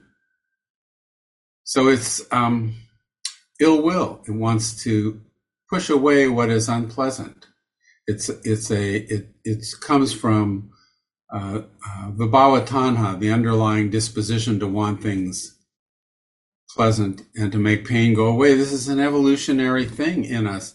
Uh, what was raised in that earlier question, you know, the the impulse to uh, keep on keeping on is an evolutionary value. The the impulse to make pain go away, to deal with pain, of evolutionary value. Um, but it also leads to disputes with the world, aversion to things in the world. We, you know, we say, what's wrong with the world? What's wrong here? What's wrong there? It's, it's a projection of our own dukkha. It's not about the world. The world is the way it is. We can see dosa in our own complaints. And I think uh, complaint is an incredible, incredibly good marker for dukkha because it's an explicit articulation of dissatisfaction, aversion. Let's take a look at at uh, at envy here. Envy is um, it's a spectrum word as well that covers, you know, mild wishing to jealousy and and uh, um, it's a feeling of you know, why should they have that? They don't deserve that. I deserve that. Self is involved in this here. You can see how these things can arise in conjunction with each other. Some on their own and some not. Stinginess is particularly interesting. How would you distinguish Macchariya from Lobha? Stinginess from greed. Now, the Abhidhamma would have you introspect here and take a look in your own experience. How would you dispute? You know, stinginess is uh, not wanting to share. There's a hoarding element to it. Anybody else have some? I mean, you you this is this is something where you can work on with a group. It suggests some you know, that niggardliness. It's a kind of avarice. I think Andy translates it as avarice. Not wanting to, and it's it's rooted in there's a fear of loss so, you know, if we can identify this in our experience, times when we felt this stinginess, when we drive by the person standing at the exit to the parking lot with the sign. What a great place to study our reactivity, what comes up. But when there's stinginess there, you know, the Buddha said, if you understood, you wouldn't you would always share every meal with someone. Stinginess comes up with greed, comes up with speculative views, you can imagine ideas that have to do with government policy giving things to people they don't deserve. Stinginess, speculative views arising. Kukkucca, worry. Worry is um, uh, it's it's restlessness of the mind and in the hindrances. For those of you familiar with the with the hindrances, uddhacca and kukkucca, restlessness and worry, are put together because worry is you know ruminating over over the past and the future. How did I do? How will I be? How is that perceived? How am I going to do? How am I going to be perceived? What's it going to be like? Worry. It's a, there's restlessness with it. Um, we can recognize that. Anybody now never worried about something? you know, it's, it's a common occurrence. And we have Thina, which is in the in the hindrances, it's lumped together with Middha, Thina Middha, and it's translated as sloth and torpor. And I always thought those were pretty awkward words. I never quite was at home with sloth and torpor.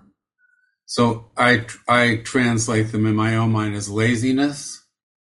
Anybody ever felt lazy? Just that lazy. It's a mental condition. You know, something exciting appeared, all of a sudden, no problem. I've got the energy. But this is, oh, you know, laziness, middha, fatigue, which is a mental fatigue. It's not the exhaustion after a day of working, but you know, it's, you can say to your, to your teenage kid, you say, ah, oh, they clean your room. And of course, oh, I'm so tired. And da, da, da. Well, you want to go for, you want to go to a movie. You want to, oh yeah, great. The energy comes right there when the object uh, changes. So Thina and Middha are, they come together frequently enough to be lumped as a, uh, one, as a singular thing in the, in the, uh, in, as a hindrance. Um, but laziness and fatigue, we can recognize them in our experience. One of the ways of, of dealing with them is, well, if it's physical fatigue in meditation, we're urged to stand and do our meditation standing. We can also bring our attention to something that generates interest and energy, which uh, these these don't always appear in uh, in unskillful in the among you know at, at, an unskillful moment, but often. And then the last, which is which is really a biggie, vicikiccha, which is uh, doubt. And we'll see that the first of the skillful factors, the first of the beautiful factors is saddha, which is faith. I want to say something about this kind of doubt. Um, it's it's uh, not the kind of doubt. I mean, there are two kinds of doubt. First kind is like, I doubt that the moon is made of green cheese. I doubt it's an alien base. I doubt that um, all kinds of I don't believe. It's not the same thing as I don't believe. It's more like I don't know what to believe. And the metaphor for it is uh, is skeptical doubt. It's it's every everything. Well, why this? Well, you know, you you tell your kid and they say, well, why that? And it's the infinitely regressive why. It's not knowing how to know. How do you know what you know? Vicikiccha, the, the, the, the metaphor is the donkey that is faced with a, a basket of corn and a basket of, I don't know, what, what else did donkeys eat? Hay? And they they look at the two of them and they don't know which to eat, and so they starve to death. So vicikiccha is is a kind of doubt. It's skeptical doubt. It's one of the lower fetters. It's actually uh, a, a, significant one that people seem to oppose to faith as blind faith. But how do you know what you know? How do you how do you know what's the difference between belief in a spec, speculative view? Was was the Buddha a fully awakened being? You know, is that a is that a, a ditthi? Is that how do you know what to know? What about this rebirth stuff, reincarnation stuff, karma stuff? How do we know? The Buddha was would say, you know, you know your direct experience. So if you stub your toe, you know it hurts. Anybody not know it hurts? We all know it hurts. Dukkha is a an emergent reality. It's a direct experience of of unpleasantness and pain that we react to. We react to with irritation, or we react to it with caring. But there's a response, vicikiccha. What do we what do we know from our experience directly? And what do what are the speculative views that it gives rise to?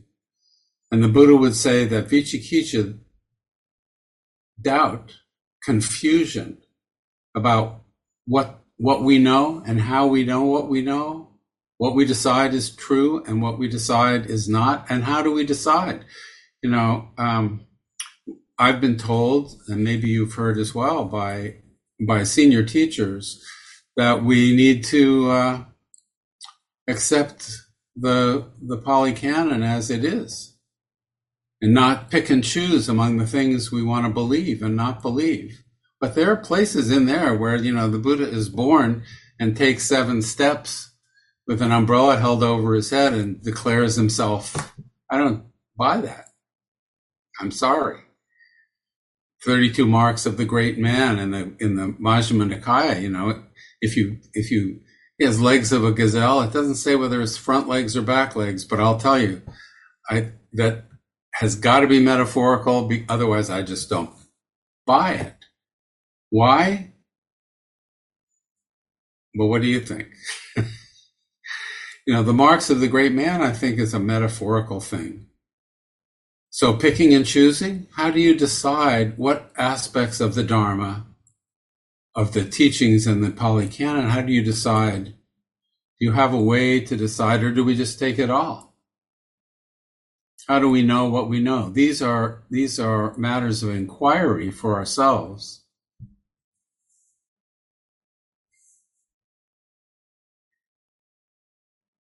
So these are the these are the unwholesome factors. These articulate the second noble truth, the, the arising dukkha that that uh, that uh, we can we can put an end to through through right view, through seeing things clearly. And this whole Abhidhamma project is an effort to see clearly and not be, uh, you know, sandbagged by one of these elements that shows up and we we don't recognize it, we don't know it, and it just sweeps us away.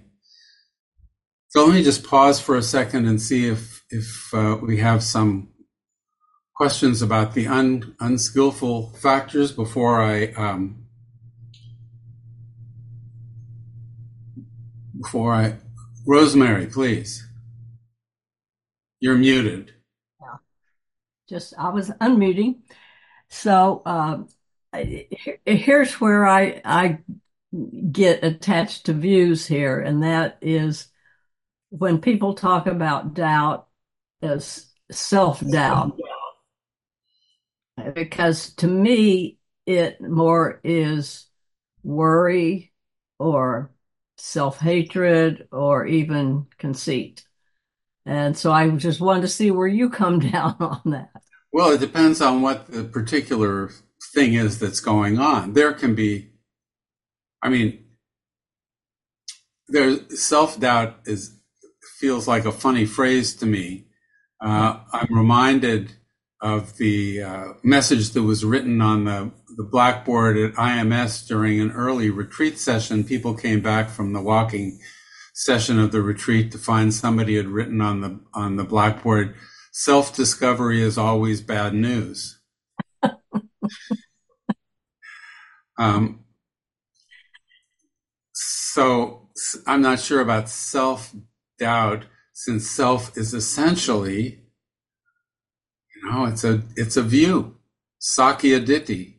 It's one of the lower fetters. Yep. It's the view that there is a substantial self, doubt. you know. The So- doubt. So, so, you know, and conceit is in there. Like, like I say, these factors arise, can arise, the occasionals can arise uh, individually or in collections with different intensities, depending on on the situation. And the idea is to be to keep an eye out for them, right? Yeah.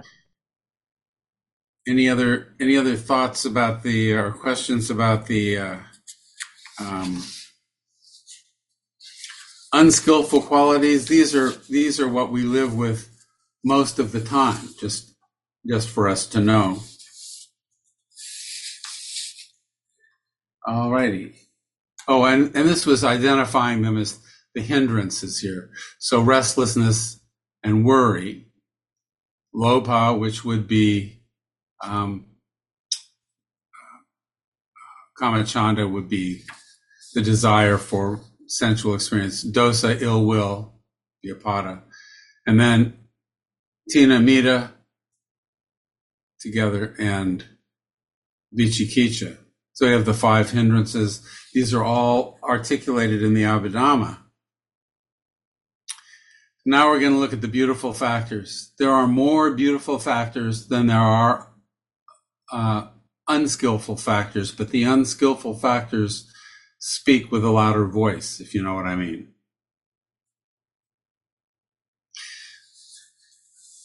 And there, there are more universal factors that arise.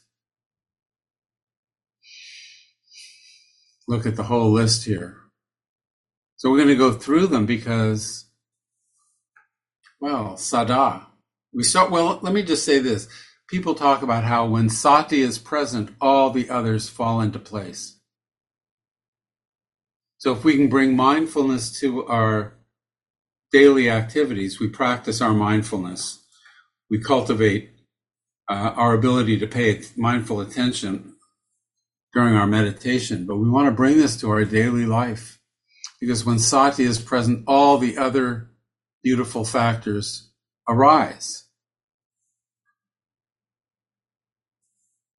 Mindfulness, you know, when we're taught, when we're taught um, mindfulness, uh, we start usually with bare attention. Mindfulness of the body, the first foundation of mindfulness.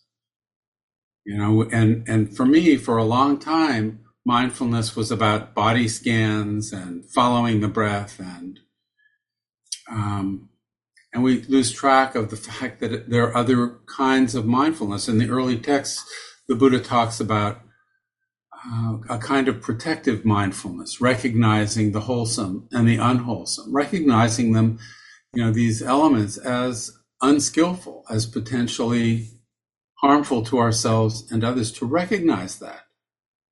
That little story about the, the, the man trying to pick his way through a briar patch without getting stuck. You know, it's a, it's, it's not just bare attention. It's attention and knowing. So there's this protective uh, recognition.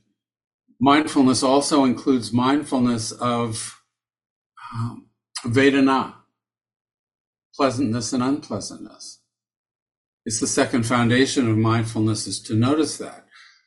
But in my experience, we didn't spend a lot of time talking about mindfulness of Vedana, and yet it's really important. One of my close friends is a neuropsychiatrist, and he says, you know, the neurology, bunch of neurons here, uh, the neurology and here, the neurology of liking, I mean, of pleasant and wanting, and of unpleasant and not wanting, those neurons are embedded in each other so that when one likes, one wants. It happens automatically. Pleasant and unpleasant are important to keep track of. And, and it's a, a very short portion of the, of the, uh, the suttas. Uh, just a paragraph. One is aware when things are pleasant, one is aware when things are unpleasant in body and in mind. But if you use the Vedana meter, it's a very it's it's a really useful practice because you'll find yourself liking the pleasant and not liking the unpleasant and studying that response to almost anything you can bring in bring to mind any moment any person any thought any story any physical sensation so sati includes our internal mind states as well. The third foundation of mindfulness is recognition of, of lust when it's present and when it's absent. That would be lobha, desire, when desire is present and when it's absent. When dosa is present and when it's absent. When delusion is present. So, so the Buddha in the foundations of mindfulness is pointing at, pointing us at these kinds of qualities that we're looking at in the Abhidhamma. And then, of course, there's there's the situation where the Buddha encourages us to imagine something and and uh, reflect on our reaction to it. In the in the first foundation, he talks about um, imagining our internal organs. You know, there's probably internal organs that I don't know about that I can't imagine I don't really know what a spleen looks like, but he does mention the spleen. I, what can I say? But intentionally creating concepts and responding, watching ourselves respond to them, a very powerful mindfulness practice, something that we that we can use in the in the Abhidhamma. But we can use it as uh, I've I've, I've uh, friends who teach it as a uh, metta practice as a mindfulness practice so that you would establish yourself in a mindful disposition and then bring to mind uh, someone towards whom you would try to generate friendly, kind feelings. And, you know, Sharon Salzberg says mindfulness, the power of the power of, of metta is so great that it will bring to mind everything that stands in its way. So we can we can study our responses to things. Ajahn Amaro once gave a. Uh, I, I heard him give this teaching a couple of times.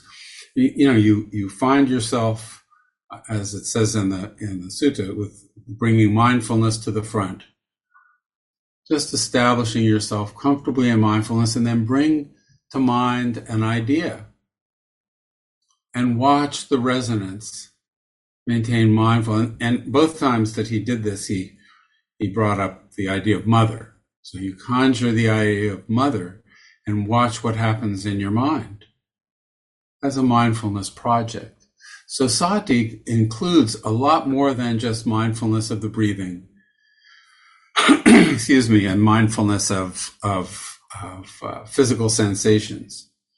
And the fourth foundation is really where the Abhidhamma is mindfulness of Dhammas. And this is just an incredibly articulated map of the Dhammas that we should be attentive to in terms of the fourth foundation. Saddha is the opposite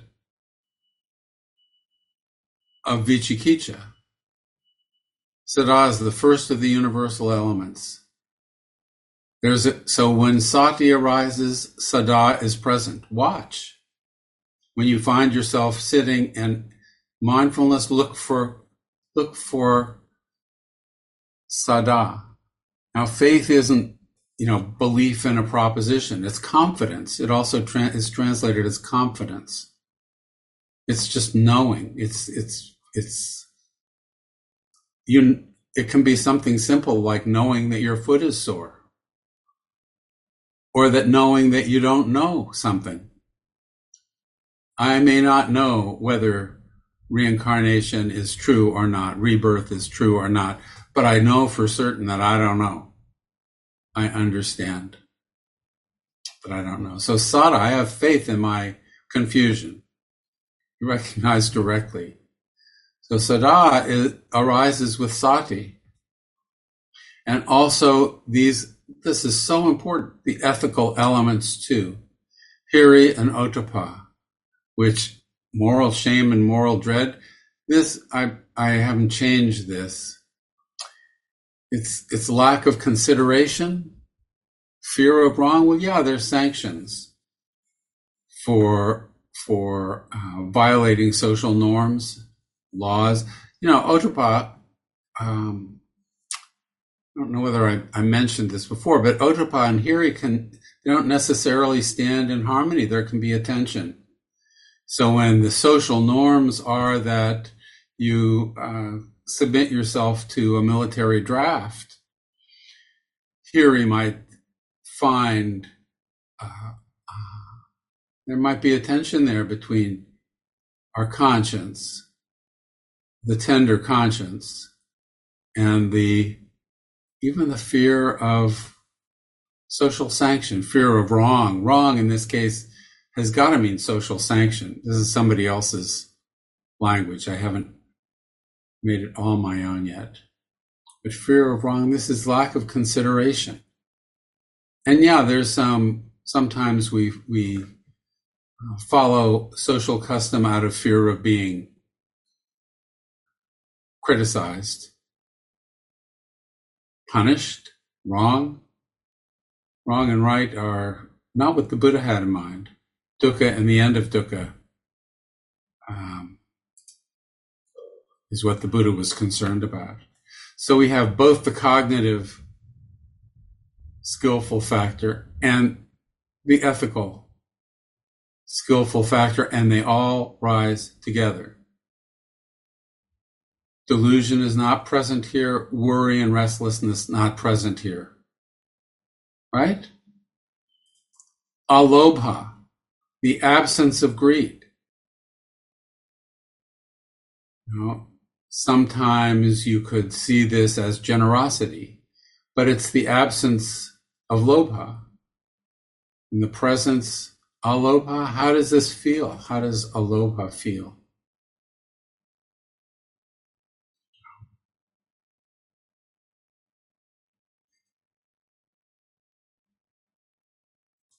Generosity. This would be, you know, third foundation of mindfulness stuff. Adosa, non-hatred.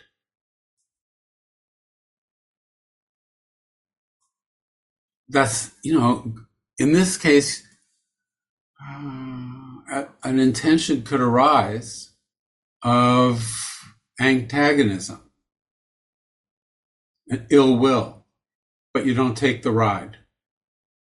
Adosa. This is also metta in a way, because in the absence of aversion, what is what is the manifestation? When one is when one is balancing an equanimity, equanimity is the next one. When one is balancing an equanimity, um, one isn't swept away by by um, an arising aversion.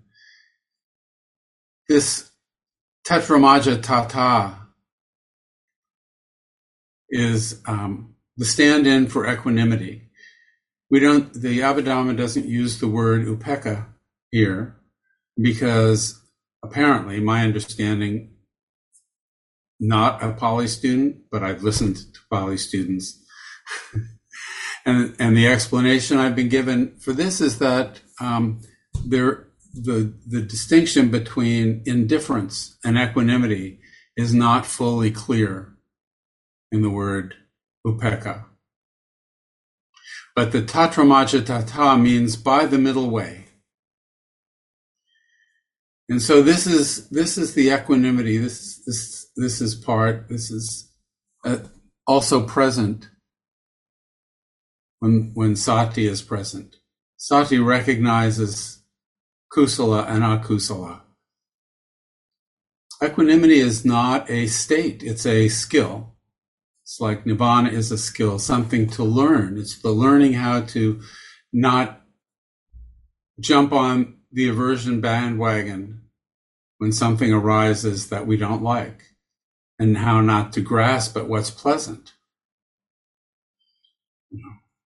Um, we have mudita over here among the occasionals, appreciative joy. We see that we can see the um, the Brahma Viharas here in the, the beautiful factors. You know, so we have equanimity, which would be tatramajjhattata, mudita, karuna, and non-hatred, which would be which would be the stand-in for metta. The absence of hatred, what's present? A, a friendly disposition, metta. We'll talk about these in a bit, but, the, but you can see the, the Brahma Viharas are present in the beautiful factors. And here we have uh, equanimity, which is dynamic. I say it's a it's a balancing thing. It's not a permanent state. It's a skill, and as a skill, it's something that we can practice. It's um, a neutrality of mind. Uh, it's the middle way. Um, it's it's engaged. It's not indifferent. It's engaged. It engages pleasant and unpleasant both. It and and it cares, or caring is happening. Hiri and Ottappa, Metta. These are always present when sati is present. Now these next occasionals are interesting because they they come two at a time. They come with body and mind, and they really, you know, these aren't separate from sati. They're qualities of sati in a way, um, but they're articulated here so that we can notice them and distinguish them in our experience when they appear. Passaddhi, tranquility. This is just simply quietness, tranquility of body, tranquility of mind. Um, it's the relax, relaxation of tension in the body and mind. Both body and mind, there's not separation here. It's the ease. Lahuta is lightness. And um, it's a it's a quality of uh, I, I, describe it as as lightness. Um, it's also described as agility.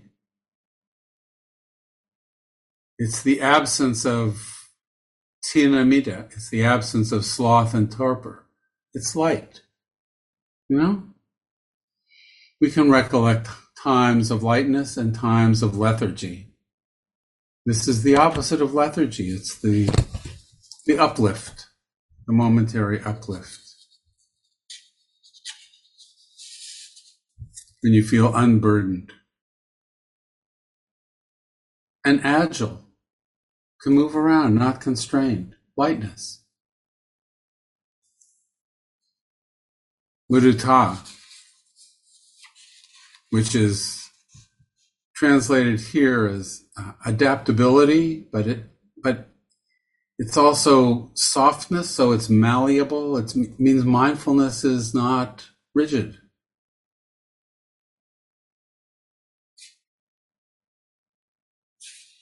It's adaptable.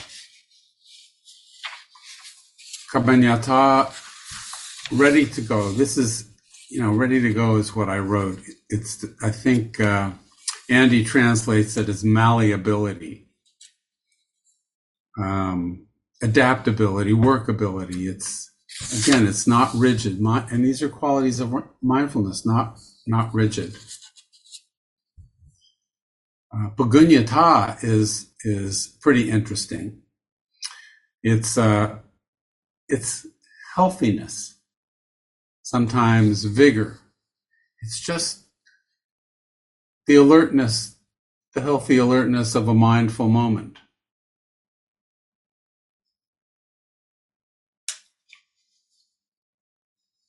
The absence of mental disability, not hindered by worry. You know, you can see how any of the unskillful qualities that come in here are going to disrupt all this. There's no worry here. And the last of these, ujukata, rectitude. It's defined as rectitude, um, uprightness. I've, I find it an interesting quality because I think when we recognize injustice, it's coming out of here. It's the, the disposition of being straightforward and you know, honest in our presentation. That doesn't mean transparent necessarily. What are your deepest secrets? I'm not going to say. There's an honestness, an uprightness, a recognition. It recognizes lying and deceit in ourselves. We able to do that? So these universals are always present when sati is present. And so the cultivation of mindfulness is is at the heart of of cultivating um, the kusala factors. Gail, I see your hand, but I don't see your face. Uh oh. Gail raised her hand and took herself offline. You're muted. Go.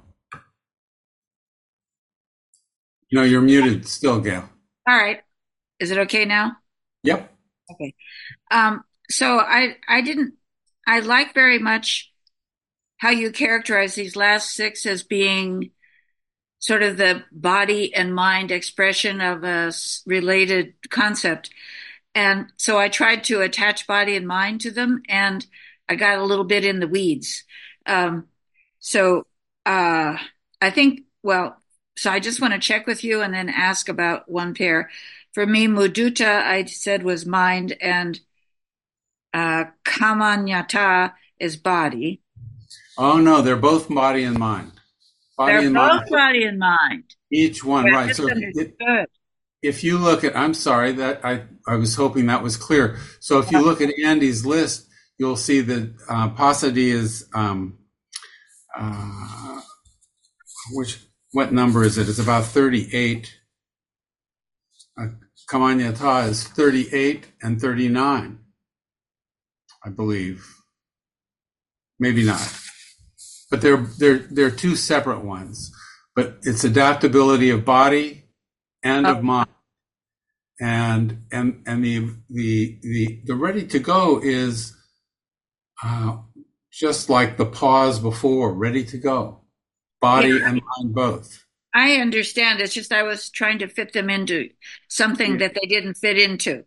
So yeah. sorry for the interruption. These are no, that's not an interruption. I appreciate questions because I I've, I've got to believe people are puzzled over this or that. This is there's just so much material here.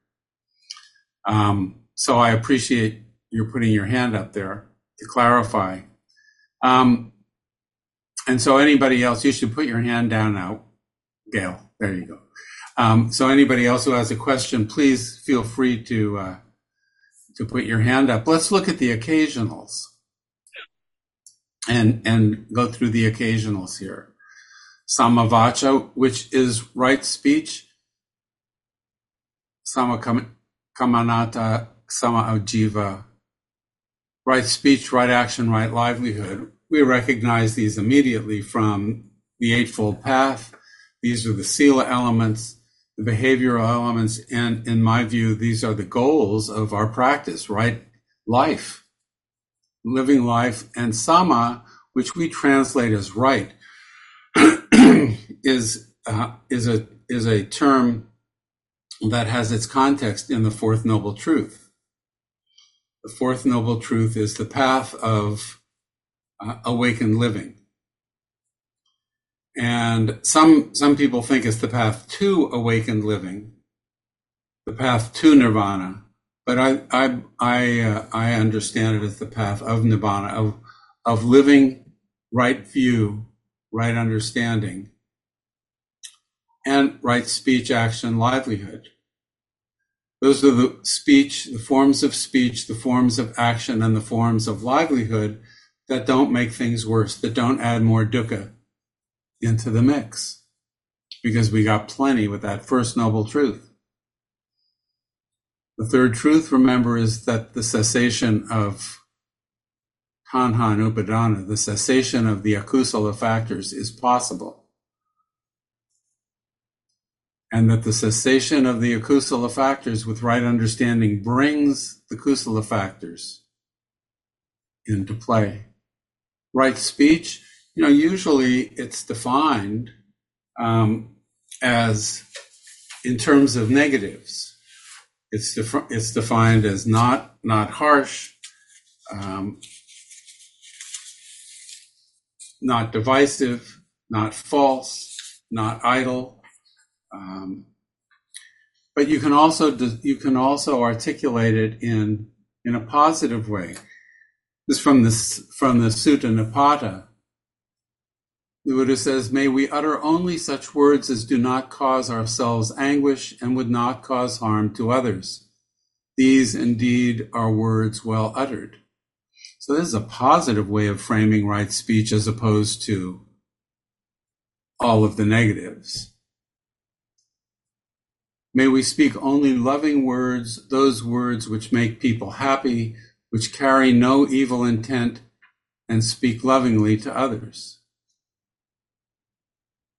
So verses from the Sutta Nipata, before we got right speech is timely, true, uh, kind, and um, what is the fourth one? The words uttered by the Buddha, reaching safety, nibbana, and making an end of suffering, these are the very best of words.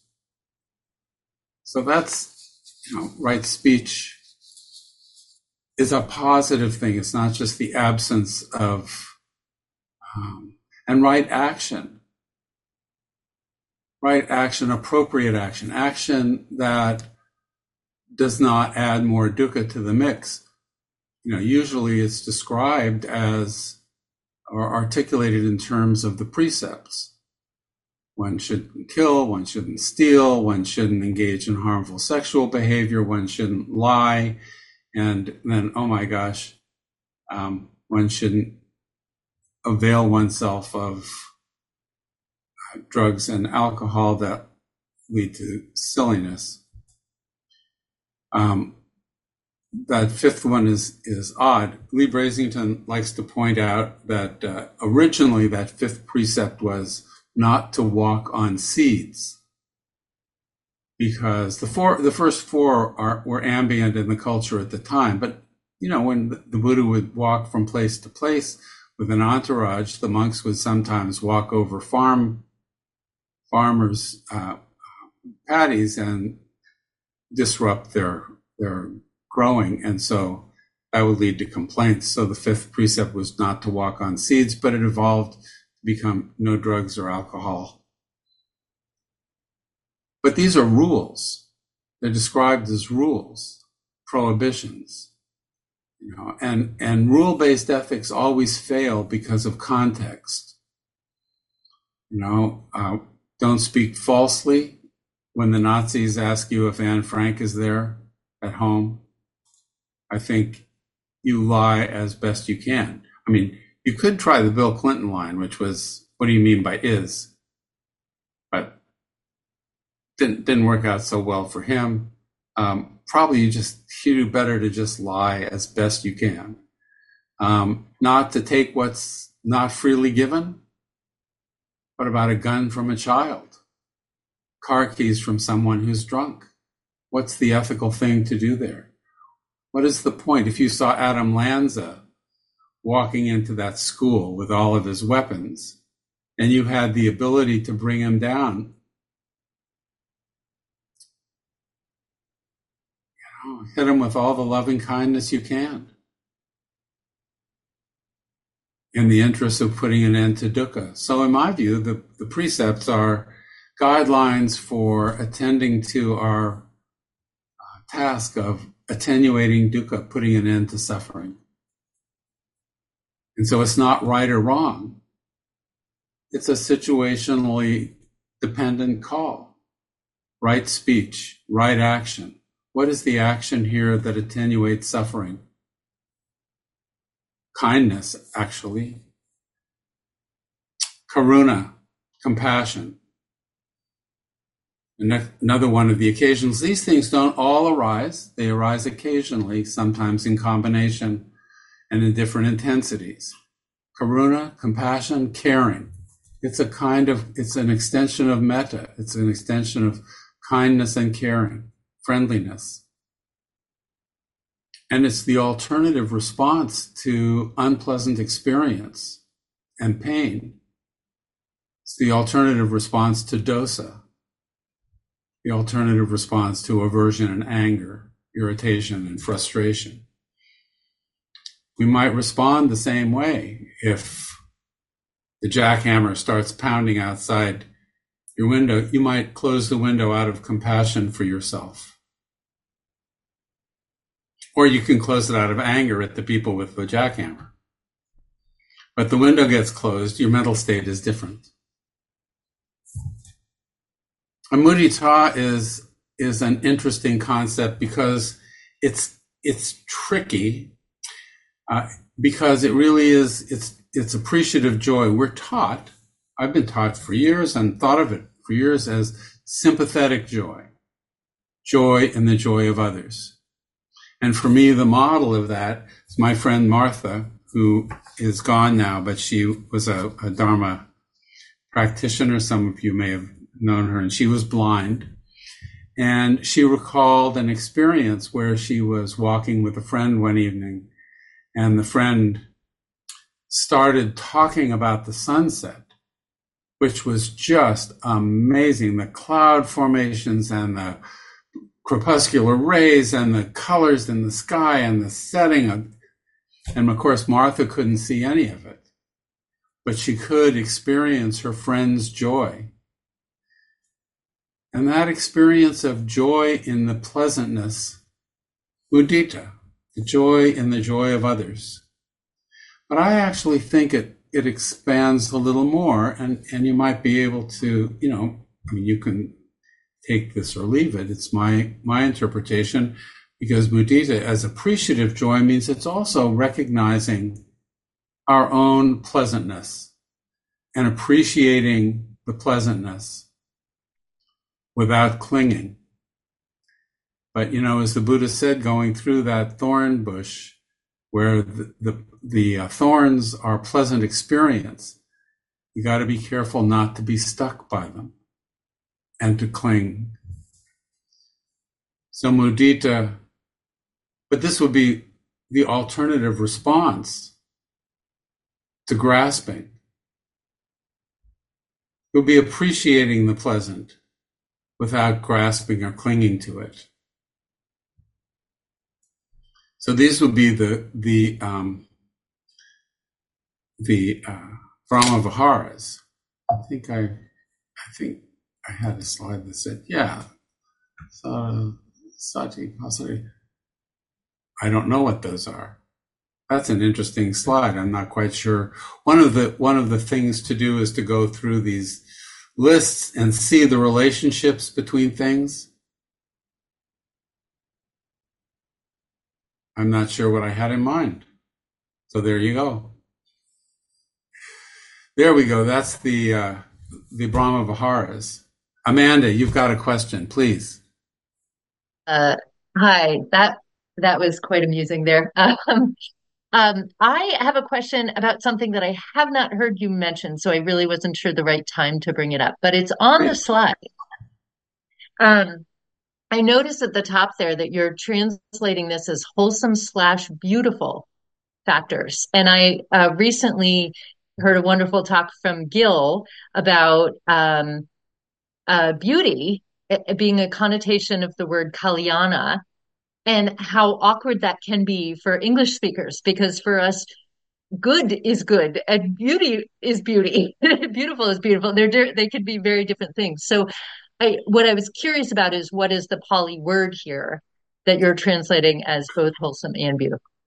Okay, kusala is the word, and okay. it's translated as be- it's it's translated into English traditionally as beautiful factors, but they are the wholesome factors. They're the kusala factors. They're the factors that lead to the cessation of dukkha rather than to its enhancement. The akusala factors. So yeah. that's it's kusala. That word is what we're translating. That's interesting. So it's it's sort of primarily beautiful, but clearly has a connotation of skillful. Has has a lot of those connotations, and beautiful is certainly how we respond to it. Okay, interesting. We love we love these things, don't we? yeah. We really we really would like more of them. Yeah. Yeah. So Adosa, uh, so these are the Brahma Viharas, and you can see that the the articulation here is more granular than just that. There's more more material here, and then panya, which is wisdom, which is um, uh, trans. I would translate as penetrating insight. It's not like an ocean of I don't know, ocean of all knowing, all seeing, all you know. It's a it's a it's a, a an insight uh, condition. Uh, panya, mm-hmm. the insight, the insight, and of course, it's sometimes present and not, sometimes not. All of these, all of the occasionals, and you can see how they might occur in in in conjunction they might appear with each other, they might appear separately. So, um, hmm. you know, I would say one other thing I'd say about Panya is it's an activity. It's something we do. It's a verb. Um, the absence of delusion doesn't necessarily mean Panya. Wisdom doesn't mean wisdom. It arises probably out of all these factors acting synergistically. It's a it's a rarity. It's a moment of profound understanding.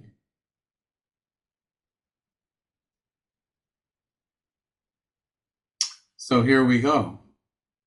The Abhidhamma. Gail, you've got another question, or did you just put your hand in? Please. Uh, it just came up that the occasionals are conditional; they they arise from circumstances, and the universals. Uh, conceptually, it means it's possible for them to all uh, be present at the same time. They all arise. They're all present at the same time.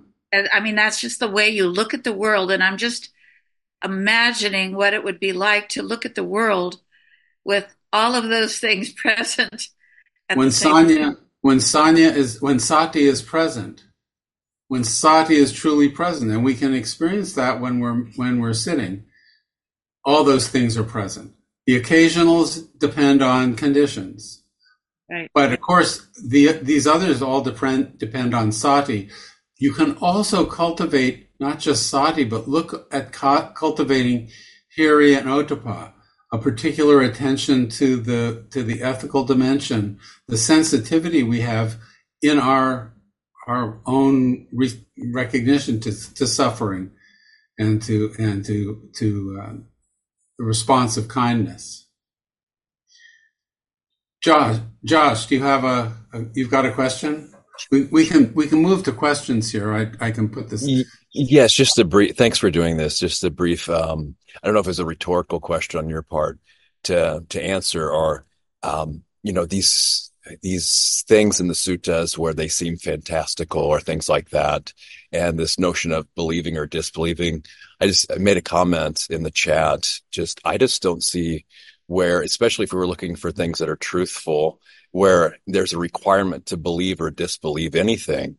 You know, we can just take it as information until we can verify it for ourselves. You know, I didn't live all this time ago. Our life has changed so much, even within a hundred years. So to me, a lot of things about life could be potentially unimaginable for us, you know, when we talk about all these really old time periods. So the short answer is, I, you know, there, it's just information. I don't need to believe it or disbelieve it, these fantastical Correct. things. Yeah. You know, the belief, disbelief pretty much for me narrows down to impermanence, unsatisfactoriness, and insubstantiality, emptiness. You know, other things, speculative views, some of them are useful, some of them are not. People will go to war over and people will call you wrong, you know, and you should believe and you shouldn't believe. And those are, but you know, if you've seen for yourself how acting out of anger is painful, well, you stop doing it because we're not stupid. Slow, maybe, but we're not stupid. We won't hurt ourselves on purpose. We do it because we think, you know, our default responses. The other quick point was um, it seems recently uh, there's more emphasis on pleasant, unpleasant. And that's the ones that are easy to connect to, but uh, it's also there's also neither pleasant nor unpleasant. And yes, you know that's so so that's something to explore using the Vedana meter. Try to find something that is neither pleasant nor unpleasant. That's actually zero on that scale from minus ten to plus ten. And I find that when, the closer I pay attention to something, uh, you know, I can get down maybe not to tenths of a point, but I can get down to uh, to noticing is there really some pleasantness? Is there pleasantness to neutrality? Maybe it's, it's yeah, know. this is where our perception comes in. That's, you know, when perception becomes more malleable, then it becomes kind of an interpretation or how we want to interpret it. And, you know, how much can we quantify it and how much can't we at a certain point as well? Well, the Vedana meter is an effort to try to articulate for ourselves feeling tone. That's second factor of awakening. The second factor of mindfulness. You know, all these teachings are are are integrated. You know, the, the the four foundations of mindfulness have to do with the with the skandhas. Kate, you've got. You've got your hand up. Please, you're you're muted.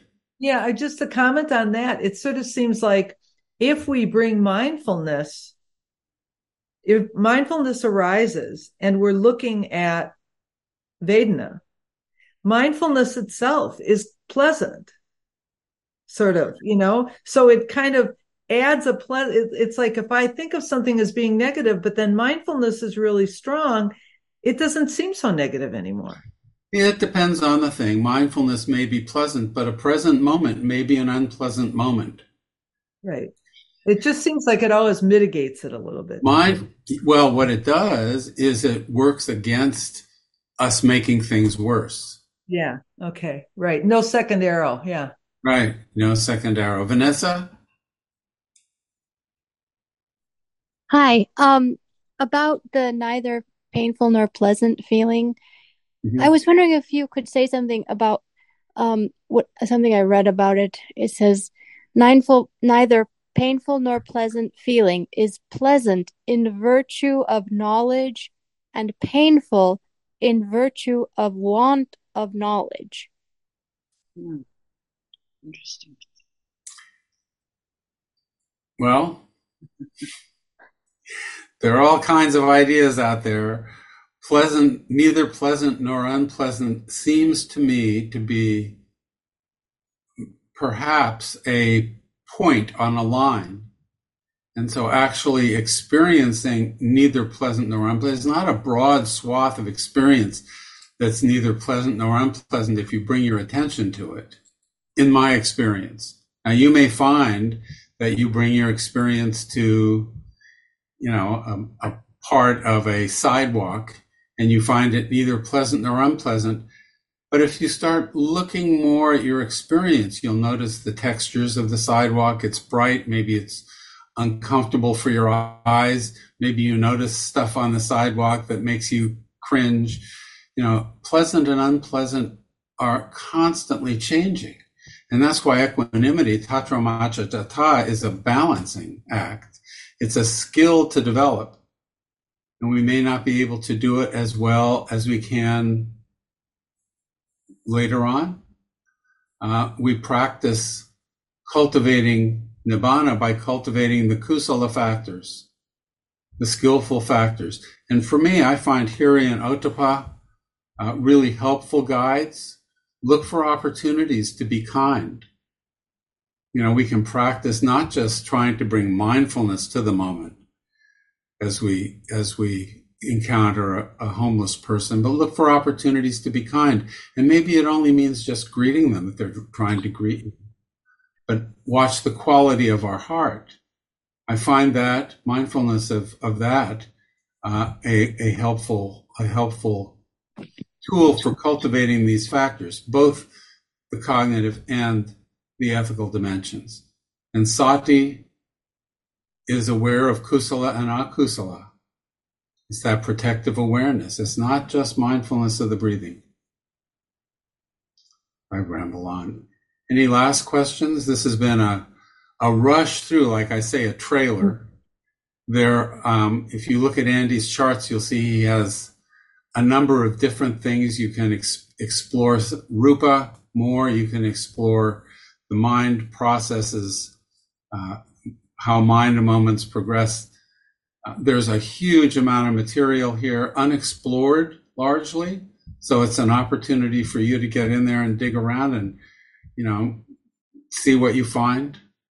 Uh, I recommend those books and uh, and and the links, Andy's link and the and the Sati and the and Sutta Central, uh, uh, the Nana um, a, the book on the Theravada Abhidhamma is really excellent.